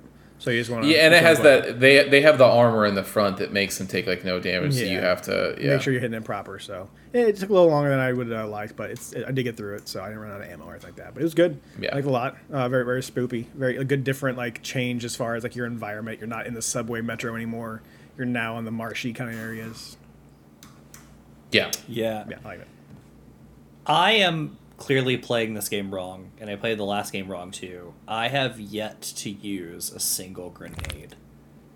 But okay, yes, it's choice. No, I'm not saying that like I kill things easier. Like, I actually ran out of almost all ammo and all guns in that fight. Oh yeah, number one. Because like I don't even know that I know how to use the grenades in the game. I know how to use the knives. I use the throwing knife sneak around, but like... you have to swap it. It's the same thing as the knife. It's the same way. Yeah, so you hold triangle or Y, and that will bring up your, like, the full, like, weapon menu, and then you can switch from the knives to either the grenades or the mines. With the D-pad. I I'm stocked up on them. I was in the first game we played too. I have yet to use them, which is such a pain in the ass because there are two parts that we're going to talk about here in a few minutes that I absolutely should have used them, which would have been smart. And like, I don't. I just fucking waste all my bullets and like run just around. Forget. Yeah. So before, no, I know they exist. I just don't know where they're at. Like I don't know what to do because I'm an idiot. But I thought the path and everything, I navigated that perfectly fine. I liked the plane part. I didn't cheese, but kind of cheese that first initial fight when you call over the like platform. Yeah. So if you turn around and your back is facing them, I died on the first fight and I do it again. But what I saw in the first time was I was running backwards and I lifted in the air. I was like, what just happened? There's a tree stump, like a tree right beside where you hit the button, and if you back into it you can actually walk up it, and not all the way, but you can walk up it a decent bit. And I was able to do like 2/3 of that fight just standing up there where things really couldn't hit me, and I was just like popping things. So that's valid because I found it accidentally and it's in the game, you know, so I just backed up and did it. The second fight was definitely harder because of the ammo. There's no tree stump. They've done this thing in this game with this fight and the next one we come up to. I don't hate it. I definitely don't love it. They've kind of changed the gameplay, which is you have to keep your distance from these enemies. So it's just a little harder, right? Like you're in an open area. They close the gap really, really quick. You can sprint away, but it's like that game of cat and mouse. Of like, I need to sprint away, but I also need to hit it in the back and so on. It's not terrible. But it's also just not my favorite mechanic they could have done. They could have done something else. Yeah. So I handled that main fight a little differently. I was just like, our AI friends are pretty good for the most part. So I'm going to do nothing but focus on Mama, and they can focus on whatever they want to focus on, and I'll just run around avoiding everything else. And that's what I did. And I eventually took it down once I was out of almost all ammo. This part and the next part have been some of my least favorite sections because we're getting on the verge of a little too spooky. It's getting a little too scary. The next one gets very scary, and I was not a huge fan. But yeah, it was good. It was good so far. It's interesting. I will say this. It is interesting though that like after an entire game and halfway, I guess we're at the halfway point, so at the beginning of part 2, right? Or part 3. At the halfway point, we've decided to introduce boss battles. Mm-hmm. It's just, again, not a good, not a bad thing. It's just interesting that, like, this is where we made it, and all of a sudden we're like, boss battles. And we have a couple. Yeah. So I thought that was different. And I think some of the next one that we're coming up on, I think is optional, based on the language. Oh, really? Yeah, based on the language of the Steam achievement, it seems like you can leave, like, without having to do it. I don't know. It's weird. Well, that's irritating. Because I would have left in a heartbeat. That's annoying. So, but we walk into the church here, and Anna is basically telling you, like, hey, I'm so happy that you made it. You know, I'm done being a dick to you, number one. You are super, super valid. You've got your real OG status, 100%. I get why, people think you're badass. I get why people think you're a badass. But also, it's not what I didn't want to leave, but it was like when shit popped off, like I didn't really have a choice, you know, blah, blah, blah. Basically just explaining her sort of, you know, side of everything. And she's like, but here's the thing. We're going to, you know, we've got a plan. Me, you and the rest of Hanzo are gonna get the hell out of here, and we're gonna, you know, make our way and get ready to deal with this, and, you know, blah blah blah. And they hear a knock at the door, and she's like, "That's weird. We shouldn't have anybody coming back." So they ask for the passcode. So the guy gives the passcode, and the guy goes, "That's one of our older ones. We've already rotated it since then. It's legit, but it's old." Yeah. Yeah. And then immediately you're like, oh boy, and the game does its patented slow-mo, and the door fucking explodes, and just like huge bomb goes off. They breach it, and who is it but that traitorous rat bastard Latinsky. Latinsky. I said Latinsky. It's close. Whatever. And so, but he basically, our team is covered under a door frame, so everybody just sort of thinks that he's smoked. But he's awake enough to see what's happening to Anna, and the guy's over, and he's like, this is fucking it for you. Like, we're making our move, and we're taking over. You're going to give me all the information that I want on D6, and then I'm, basically get fucked. And so they take her, and you are immediately on the hunt. So you are running through sort of this weird, I don't really know what to call it here. It's like a cave system, but also like an ancient civilization city. Like there's a bunch of old, like Russian Orthodox, like religious stuff down there. I don't know if you guys saw some of that stuff. Yep. So it's like all sorts of stuff is down there, right? Now I don't know if there was a puzzle here that I missed, but as we go through this section, so I'll get to that in a second, I suppose. But as we go through this section, there is tons of spooky scaries that are all in this cave system, and then we run into what the game calls the Rhino, and that is a particularly nasty mutant that is sort of like, it's like a bigger version of the librarians. The librarians, thank you. Yeah, it's like that's basically like what it is. Different mutation. Potbelly librarian. Yeah. Yeah, yeah. Just as tough as the librarians, though. Like it takes some hits, but you basically just run around this section while it either slams into the pillars or does whatever, and you can shoot it, and then go on from there. You can kill it. Apparently, there's a way to get out of that fight. I don't know how it is. I even could be totally wrong. It's just the way that the achievement read it made it sound like that. I might look that up after we're done here, just because it would be interesting to know. Like I definitely thought it, but it doesn't. It doesn't seem like you can skip it when you're in the moment. I don't think so either. It's just, it very well could just be like a localization thing for the achievement stuff. So it very well totally could be that. Now, did you guys find the puzzle? I don't even know if it was a puzzle, but did you guys find the section in there where there's like candles that you can light with the lighter? And they will sort of brighten up some paintings. On the wall? Yeah. I did some. I don't know if I found all of them, but I definitely did some. Oh. Did you? I only found two. How many did you find? Three. There was three candles, or there was three places, or three, like, candlesticks, but only two of them had things I could light. Yeah. The one in the middle didn't do it. So that's it. That's all you found as well. I don't know what that's about. But it certainly seems like there's a puzzle there. Because it's like three doors, right? Or like three pathways in the paintings. It was very weird. Yeah. Yeah, and so I was like, for sure there's something weird here. And then nothing happened. I was like, okay. And I just moved on because I was like, if you don't want to reveal to me your secrets, door, then there's nothing I can do about it.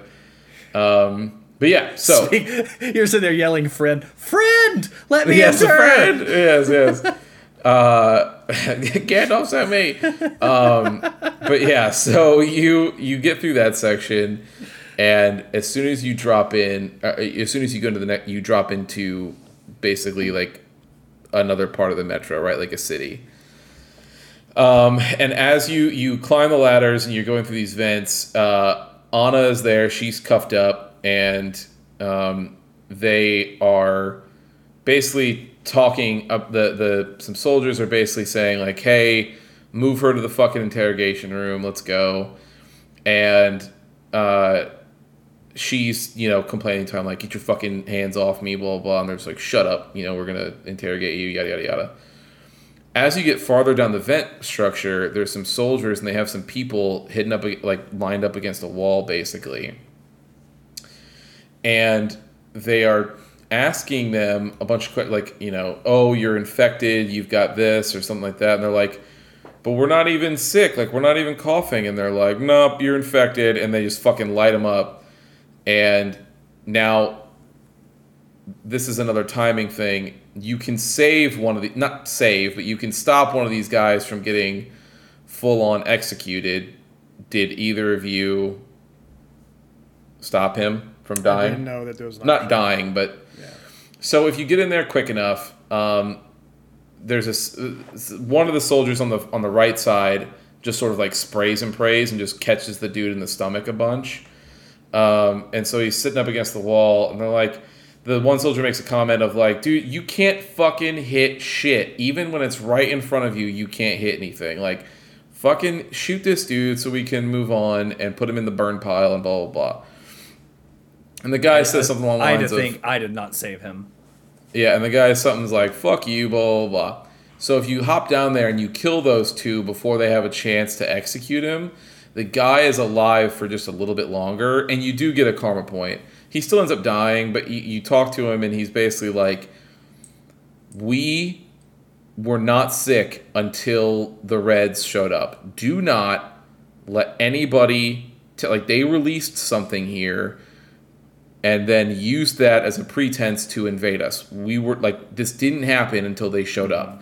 So, and then he's like, it was the Reds. And he goes, bleh, and then he dies.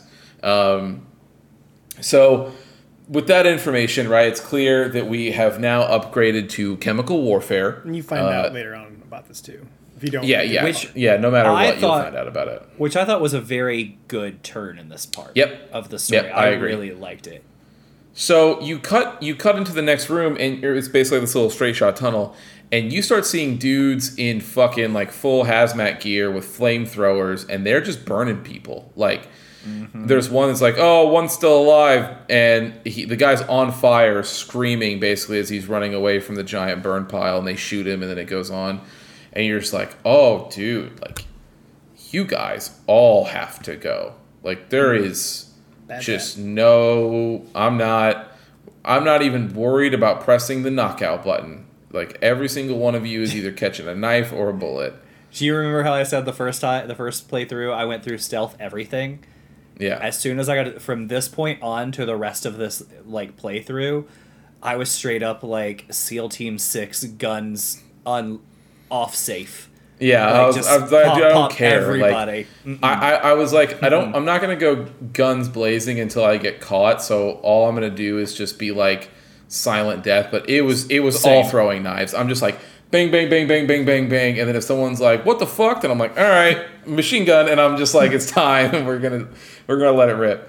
But yeah, so dude, you go through this section, and this was actually one of the really most well designed sections in my opinion, where everything is telling a very gruesome and bad, but it's telling a story. Like, this mm-hmm. whole city essentially got hit with a virus, and then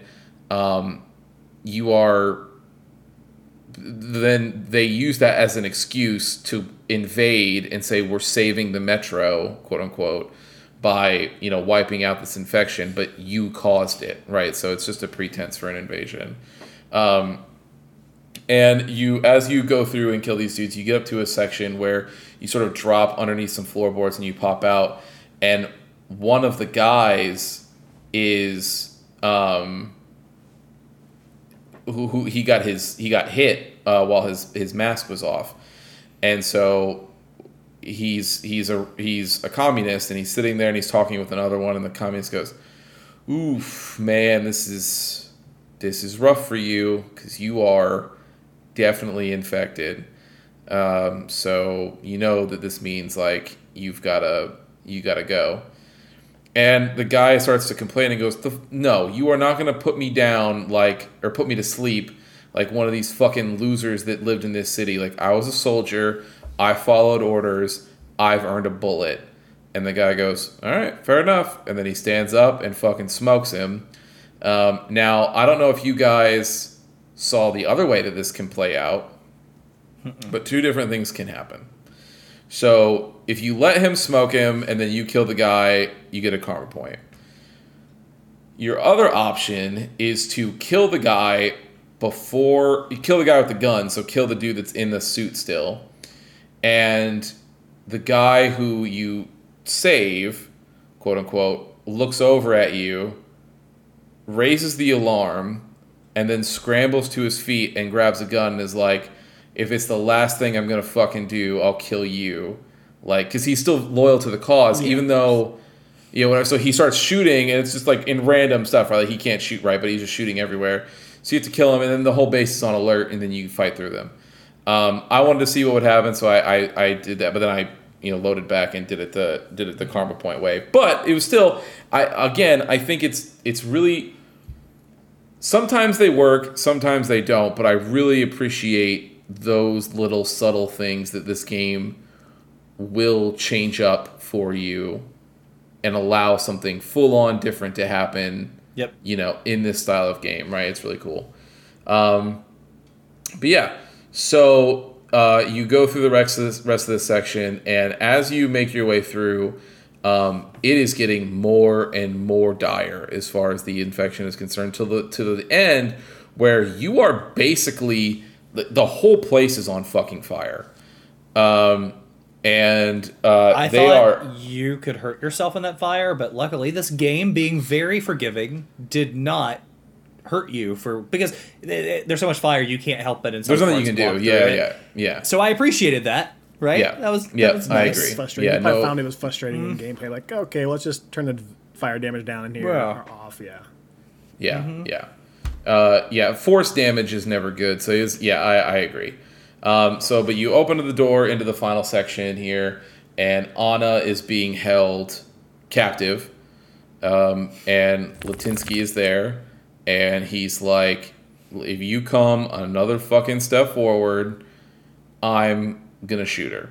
So, you know, don't do anything fucking stupid, and as a matter of fact, do me a solid and take your mask off, and I'll let her go. She says, RTM, don't do it. You know, fucking just ice this motherfucker. Who cares? So you have two options, obviously. I'll tell you guys how I went, and then we'll do a whole two-section recap once I finish this. So my first thing was because I had the crazy assault rifle that I have. So the second I walked in, he was like, RTM, don't move, and I had it aimed right at his head. I was like, bink! I didn't even wait. I was like, go fuck yourself. Same. He got two words out. Pop. Yeah. So shot him. It breaks his glass. He rips her mask off and shoves her at you, and then it cracks your mask so that you both still get infected. You crawl out, and then, you know, Hanza's up at the top, and they rescue you, and then you guys, you know, the next section will play out the way it does. So that is an option. The other option is that you can wait till the end and listen to his demands and then take your mask off. You will get an achievement and a karma point. Oh, okay. For being nice to Anna. Doesn't matter because all he does is rip her mask off and shove her at you so that you both fall over, and he escapes, and then you guys both have to crawl up and be like, you know, oh, and then you rescue you. So, that is what I did that way at the I ended it that way, but my first way was I didn't even know what he was asking. I was just like, shut up, like I'm not dealing with you. So that is that. So that was Undercity and Contagion. So how are you guys feeling? I'll start on this one. Yeah. So, I'm very torn in the beginning of this part with Undercity because it gets more spooky than the previous section, which I not love, right? A lot of monsters. A lot of monsters, but it's not. It's the environment too. It's like in the crypt, right? And there's like skulls everywhere and dead bodies everywhere, and so, like. And it's green and gray, so it's like a departure from like the gray and the blue colors and stuff. Yeah. So I didn't love the environment. With that being said, I absolutely loved the environment. Like, this game continues to just blow you away with every environment set piece you're in, whether it's a little subway and a train track or something else. So like it's hard to not look around and just be like, man, it looks great. Like, I don't know where this will rank as far as like just great games that I've played, but if you were to base it solely on creative world building, like solely on world building, this is one of the best games I have ever played, hands down. It's very good on world. It is a right? great example of how to do that well. Yeah. It's incredible. So like I like the part for that. I hated the boss fight here with the rhino. It was too much for me.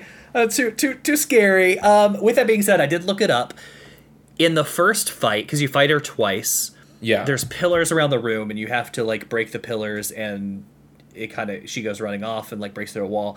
You can do that part of the fight without firing a bullet, so you can lure her into the pillars without directly engaging. That's what gives you the achievement. Got it. So in the first one, in the second part, you have to kill her. Just flat out is what it is. It wasn't my favorite, but that part honestly wasn't that bad to me. Like it is what it is. I ran around the room like an idiot. I sprinted from pillar to pillar, and I literally unloaded again all of my weapons. So this is now 2 stages in a row where I've like got all of my ammo back up just for this game to be like, ha, sucker. Do you guys have shotguns? Yes. I haven't ran into any ammo issues, because for these bosses, when they get in my face, I will run out of shotgun ammo, but usually if I have a full thing of shotgun ammo, like it'll take care of all these. Like it took care of everybody in this whole section. What shotgun are you using? The double barrel one. So I upgraded my double barrel to a 4-barrel, which uses a lot of ammo. However, then eventually, I forget if it was now or earlier or where, but dude, I found that like machine gun shotgun. Yes. That thing's not leaving me. That is my life now. So I have, I had that, and that's how I made. So like the rhino fight was fine. It wasn't my favorite, but it was fine. It was the part after that I was getting spooky and frustrated when you had to wait for the elevator and you knew there are little alcoves beside of you. Or you could leading you into the and then the no solaces are coming, and I'm like, wonderful, like, and that just takes me back to like when I freaked out playing Silent Hill for the first time with like things in the elevator. I hated it all, but once you get out of there, and we get to the next part, which is where we were talking about Contagion. That part was good, but this is where I think the game for me started to turn. And it was back to the beginning, because I'm fighting humans. And I can fight humans. And I really liked it because the story starts to take off. So I love the idea that, like, somebody let this stuff go and are just trying to cover it up to perpetuate their war going on. But like you said, and we find out even some more insidious information about the virus in this next section. But yes. Yeah, go ahead. But from that moment, I have my decked out sniper pistol that is full blown silenced, and then I have my AK-47 that is also silenced with everything else. And from that moment where they were lighting people on fire and they killed people in that freezer or whatever, I was like, game on, fam, who's hunting? And I was straight up like John Wicking everyone in this place. And it continues, and it gets even better when at the very end where there's like a it gets even better later in a section when you're on another train. Yes. But like, I just have my sights this whole time from now until the end of the playthrough, head level, and just like popping.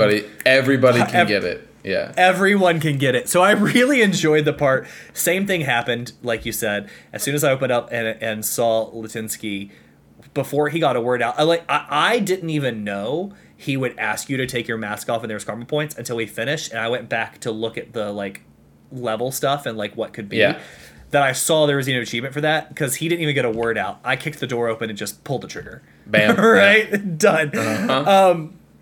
But yeah, this one is good. For me, it continues to get better throughout this playthrough because the story really picks up. But the world building and what they were doing in this area, lighting, like covering up this contagion and purposely like seeing what happens. I think this is maybe the one, or maybe it's the next part too.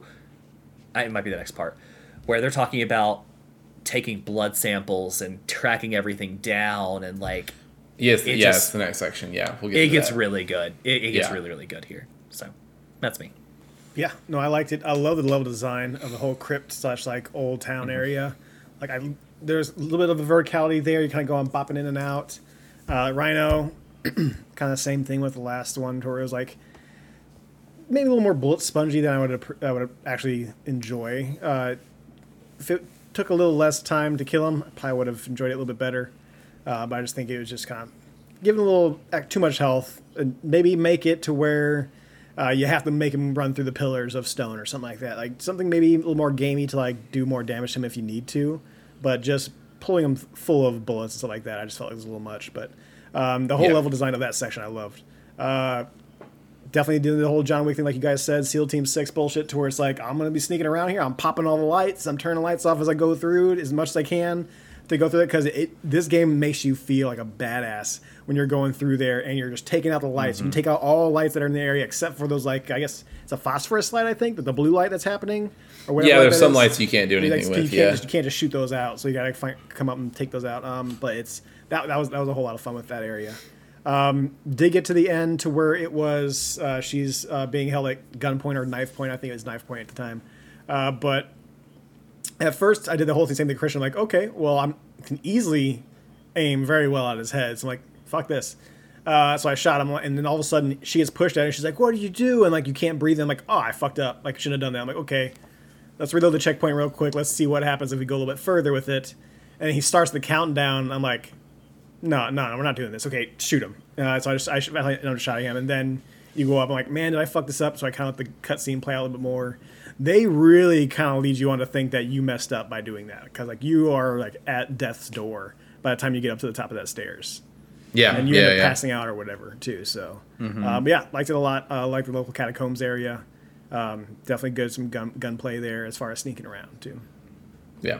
Just so you guys know, too, I looked up, there is nothing with those candles and paintings. It's just a side area to explore, shit. And then I don't know.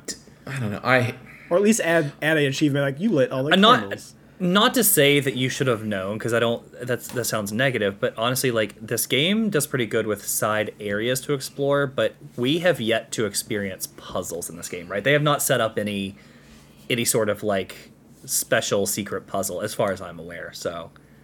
Right. That would kind of be on us, you know? It's just... Here's my thing. I would... If you're going to put cool... If you're going to put stuff like that in, that's very clear would make somebody go like, oh, what's going on over here? Do something. Like, have, like, something open up, and then have, like, a little chest, and then have it have, like, a bunch of bullets in it or something. Or just don't have it. Or just don't have it, exactly. Mm-hmm. Or if you had those candles lit already... Right, and it was just like, you know, here it is. But I would just have assumed that it was just part of the environment, and I would have moved on, right? But I, you know, like, if you're not gonna have, if you're gonna put that in there, you should. If you're gonna allow the player to do that, you should put something in there for the player. Sure, for reward. Yeah. All right. So then so I'll go through these last three because they're all sort of connected as far as story is concerned, and then we'll do our wrap up. So who do we see in this section? Well, actually, first. I was going to say, are you skipping the best part of this whole part? Yeah, I super am. Yeah, so RTM wakes up and Anna's there and she's like, oh, thank God you woke up. I was super worried that you weren't going to wake up. But during this time, did your guys' character model have like the piece of clothing like off of her shoulder with like a whole like tit out and everything? Okay, I didn't know if it was just my character now. No, that was definitely. That was definitely supposed to happen because it starts off where she has it on and it's like it's kind of billowing, like it's starting to fall off. Yes. And then, like as it progresses, it just is like on sliding and then off. So it was definitely supposed to happen. I thought it was off the entire time. It was supposed to happen. It was fan service just for us Prestons, all it was. Fair enough. Yeah, and the entire time, girl, I can't hear anything you're saying right now. Sorry, what? Titty what? But so you're sitting there and it's all that money and those jiggle effects, man. I know. So she's basically being like, I can't believe you saved me. You're so awesome. You're so cool. Everything. And yeah. And then Preston's like, I know I'm so cool. I'm so cool. And right. Yeah. To be fair, Preston and I said in the very beginning, I think you weren't on, but like we were loading up for one of the record sessions, like on the first playthrough, and we were talking about it. We're like, Look, Anna's playing hard to get, but we know what's going to happen by the end of this game. We were talking about it. Like, yeah. So, like, look at my booty going up the stairs, but the ladders up and down. Like, you know I'm going to get that ass. So she's like, she says something to the effect of, I need you to fucking touch me or something, or hold me or whatever it is. So bam, it fades to black. They clearly get together, and then the next scene is the doctor examining both of you, being like, "All right, yeah, you're cool, no infection." Like, did I pass out during sex or something? Like, what the fuck happened? Yeah, he's like, anyway, you crazy kid. He's like, you crazy kids. There's no infection. You're good to go. Get the hell out of here. And he says, Anna, wait 1 second, because I gotta like finish treating one of your wounds or something like that. And she's like, all right, I'll catch up with you later, RT, and do your thing. And so you walk down, and then who are we met with but the boy, Khan. He is here, and he is here as is mandatory. As is mandatory. He is here as his job to drop some serious fucking knowledge bombs on us.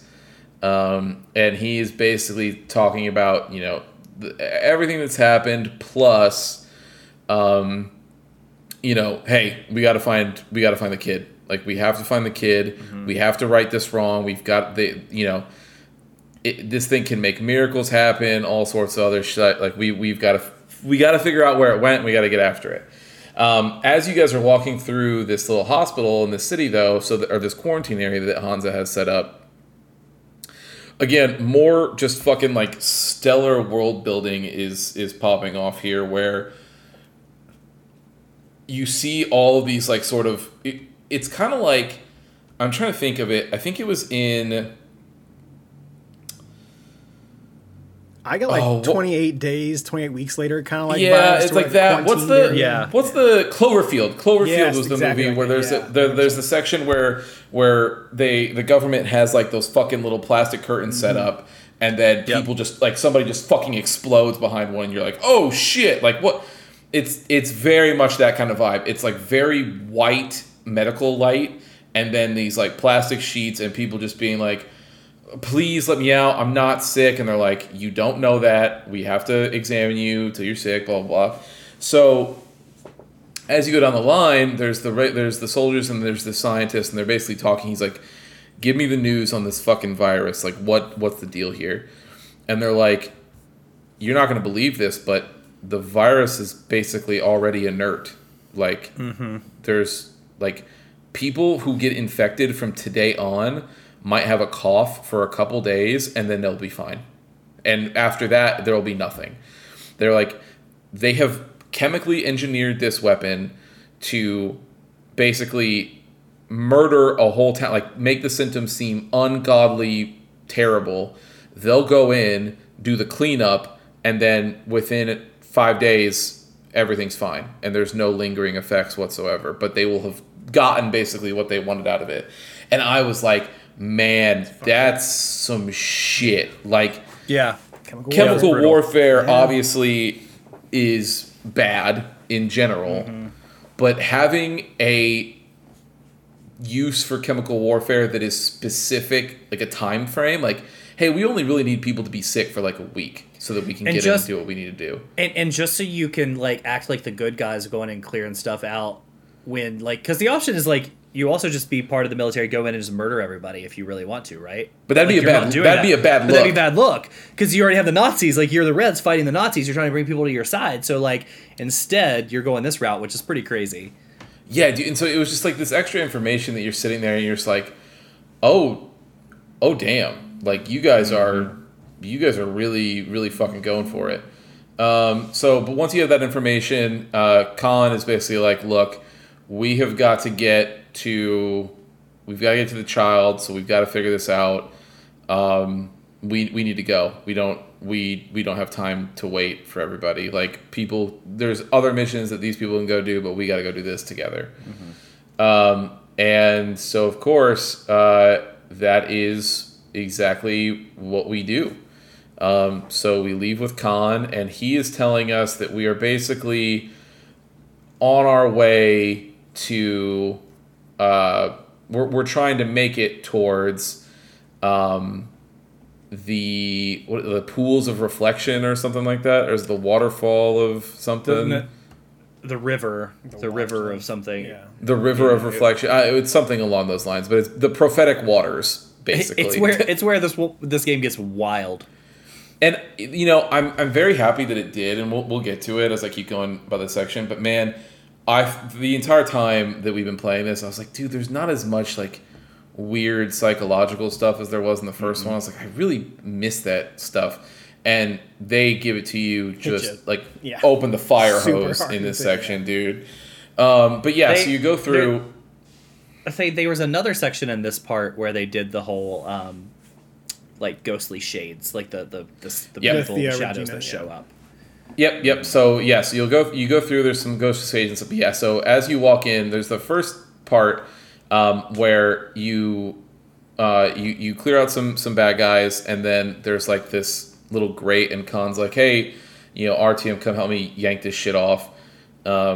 And so you yank it off, and then you go down to that tunnel, and it sort of lands you into like this weird sort of like subway tunnel kind of thing.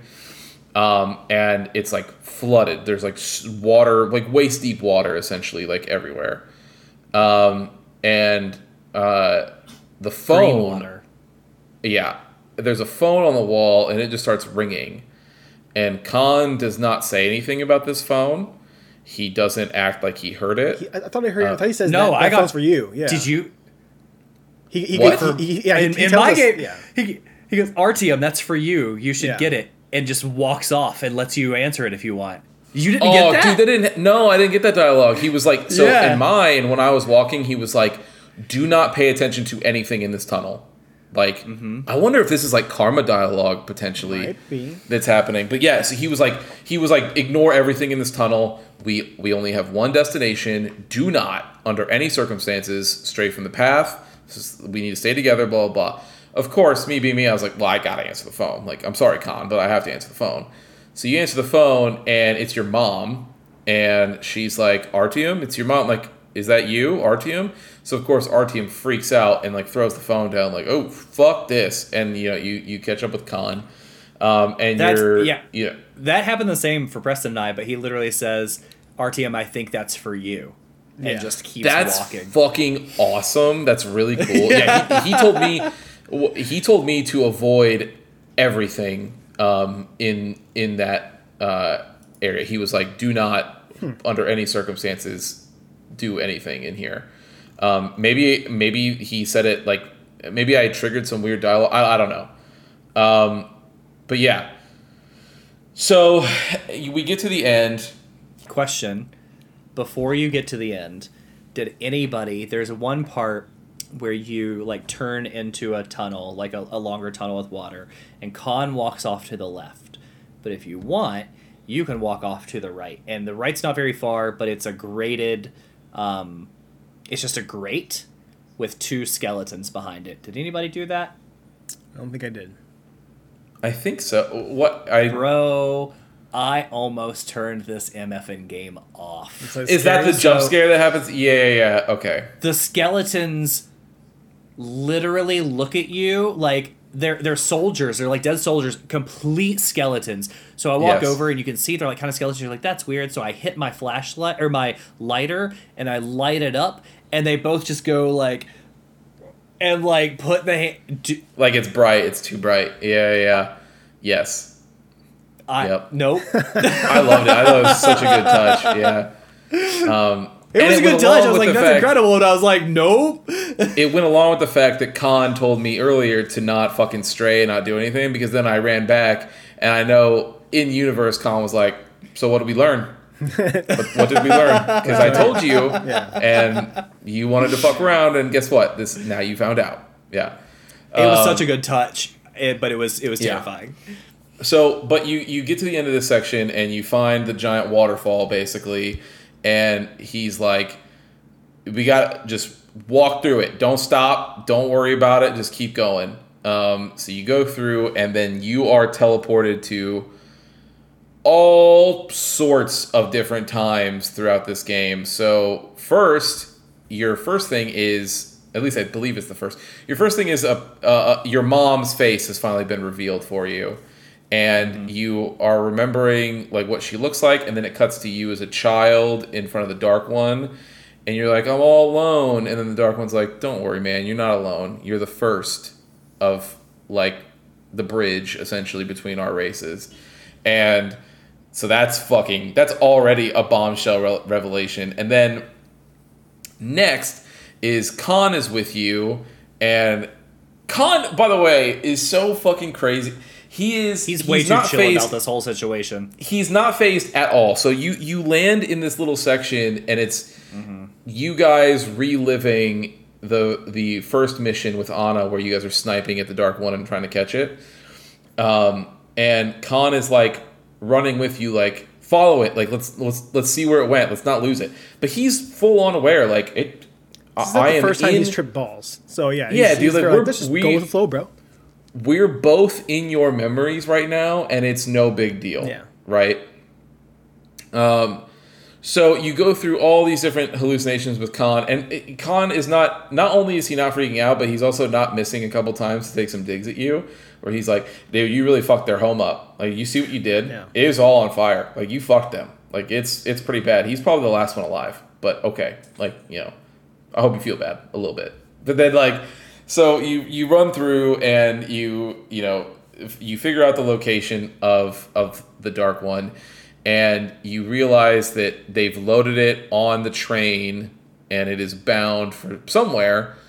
But you guys have the ability. You're right on top of the it's going to take you where you need to go, but you're right on top of where you need to be, and you can catch up to the train. So first. You are on this little sidecar, and he's driving, and you just start smoking. He's like, kill them all. Like, Khan, the most peaceful person in the world, is like, smoke every one of these motherfuckers. Don't let a single one of them live. And you're like, oh my God. All right. Well, this is since the good Lord is sanctioning me to deliver out justice, I suppose I will. And so you just, you're in a full on like, gun battle across like two basically railways, and so as you kill them, then Khan is like, all right, man, the tracks are about to meet up. Jump, like when I say jump and get on, this is your opportunity.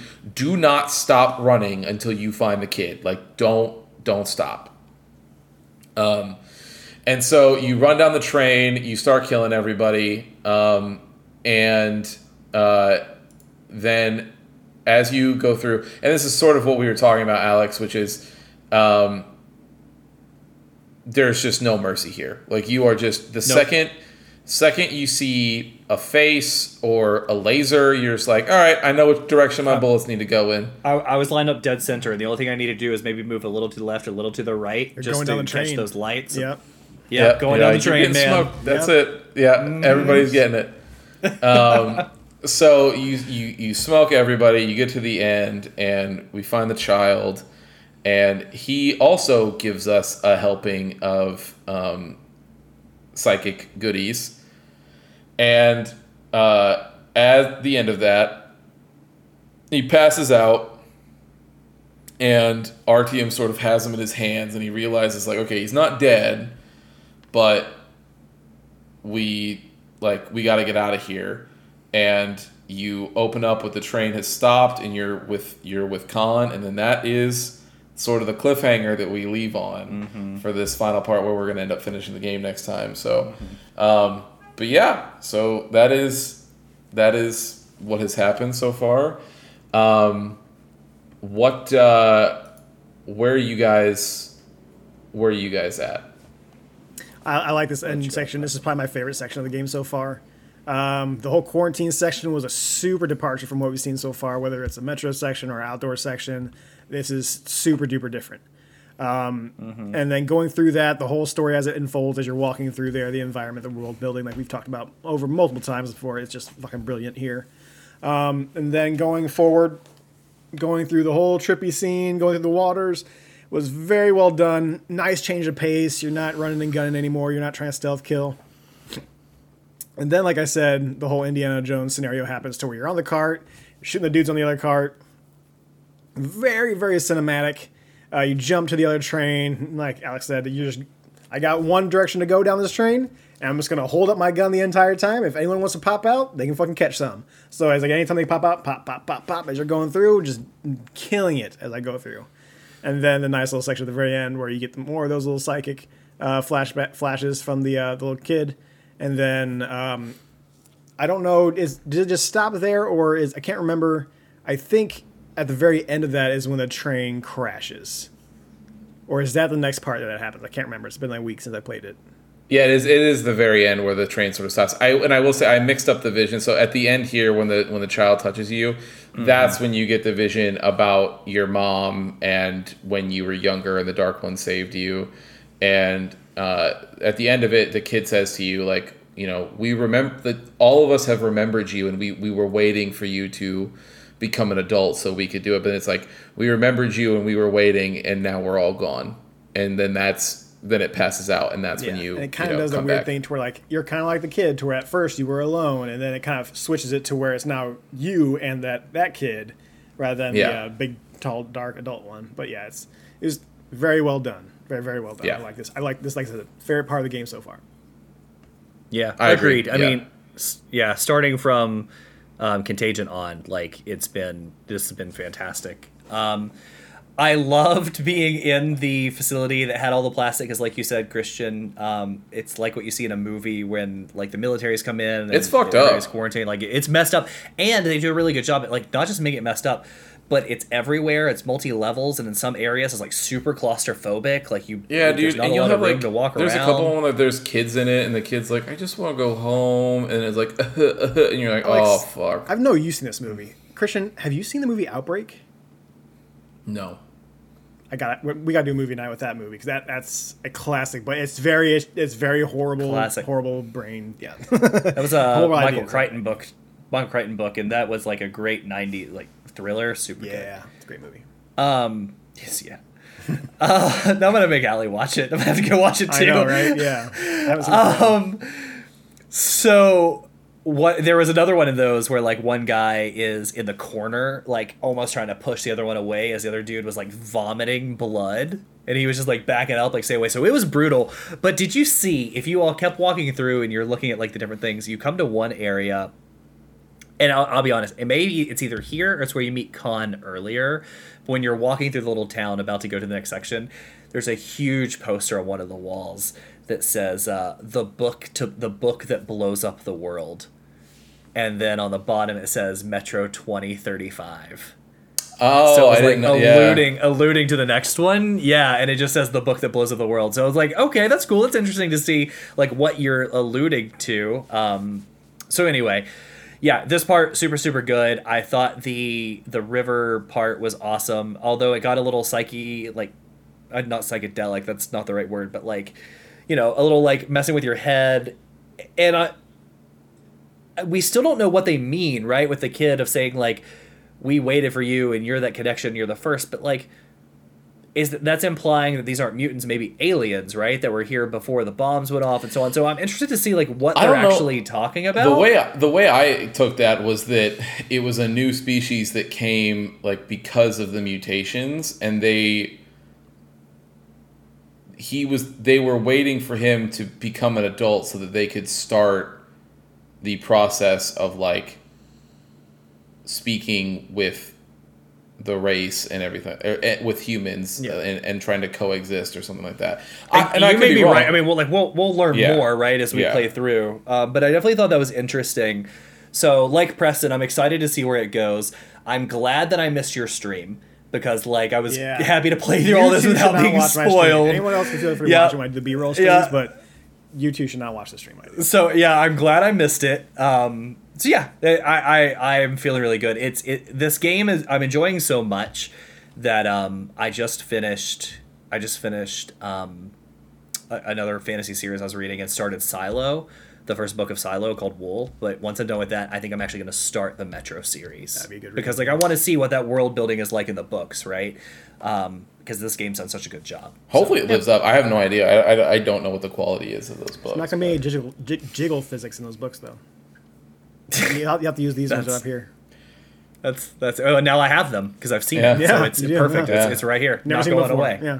Not going away. Alex. Yeah, Alex will be sitting there reading it, and the book will mention Anna, and he'll go, "Nice, nice." Let's say, "Ooh, girl, I know what's coming. And it won't be me." So anyway, so yeah, that's where I'm at. But that brings us to the end. Yeah. So we're going all the way to the end next week. That's it. Yeah. So this will be about similar length as far as number of chapters that's left. Okay. So we will, we're going to finish it up. And then it'll be time for whatever Alex decides. He doesn't even know. He doesn't even know. I tell you, these chapters are so goofy because, like, you know, Preston, you finish, you're like, oh, it'll take me 2 hours. So I knew what to expect, right? But you truly never know what to expect because none of the game chapters match up with what we see, like, on the list of names. Which almost makes me wonder if maybe they're, like, book chapter titles and they brought them over. Maybe it's a translation thing between, like, the game in and Russia. What's funny, though, is that if you open up the diary, like, the diary has the chapter names that you're used to or that are supposed to be there. So it's like, but then why? Just pick one. Like, it makes no sense, But some of these chapters are like the Contagion one that take like 35 minutes to go through, and even longer if you're going stealth. But then others are like, I don't know, the river one that's like 3 minutes long. Yeah. It's like, through the river and done. You're like, oh, okay. So fair this enough. Final moving playthrough. Right for those of you that are listening and also going to finish this game with us, good luck. We hope you enjoy it. The playthrough could be 35 minutes long, or it could be 2 hours long. Probably 2 hours long. Yeah, it's the end. I'm sure there'll be some Smash stuff there. So, yeah, I don't know if you guys have looked. This is just a side note, because I am not trying to do any of this, but I've looked at the points, the karma points. The first game had like 7 or 8. Dude, this game has like 6 per section. There are so many karma points you can get. Like I was looking up the puzzle stuff that we were talking about earlier, like about the candles and whatnot. They'd be like, oh, when you fall out of the elevator, if you then shoot at the No Solace group running around, it'll deduct a point. You're just like, why? What? Why? What is the reason? Like, there's just so many random karma, non-karma. I don't know, man. I will say the whole karma point system and multiple is the solely probably my biggest gripe with the game is I'm just like, okay, I guess. Who cares? I like it. Once you play the game, I actually like it for things that make sense, and even honestly, some hidden things like Preston's playing a game to get the teddy bear that he returned to the kid. Right? They're like, I missed because I just didn't know. Like, but if it makes it like give money to a person begging or do that, like that I actually like. But when it's the random ones that like. But that's the thing is, all those things could still be in the game. Mm-hmm. Without having a karma system tied to it that dictates your ending. Like, those can all still be nice things. Like, you can be like, oh, I'm going to help this person and get extra world building and content. Or I'm going to get the teddy bear for this kid and everything will be fine. But it's like... It shouldn't be ending. It should be dialogue. In other games, right, when you're a dick, they like people know you as a dick. You walk it down, like, here comes big guy walking through, right? But like... Yeah, and I'd be fine with that, too. That's what it should be. But anyway... We are coming up on the end next week. I will announce what game we're going to play for me. So I'm excited to get to the end of this one. This one's good. I'm oddly looking forward to the next Metro game we play. Oh, yeah. Yeah. I'm excited. It's been fun. So I can't wait to see where this ends. All right. Okay, everybody. Well, thank you for hanging out with us on another episode of The Testing Room. Again, if you didn't get a chance, go back and listen to Christian joining Two Worlds Pod on Anime Boys. So check that one out. And with that, Preston, you know what to do. Hit it. Thank you for listening to another episode of The Testing Room. To catch up on past episodes or check out the newest ones when they drop, follow us on Apple Podcasts, Spotify, or wherever you get your favorite podcasts. If watching is more your thing, check out youtube.com/@thetestingroom or twitch.tv/testingroompod. To leave comments and ask questions, follow us on Instagram @testingroompod and email us at testingroompod@gmail.com. See you next time.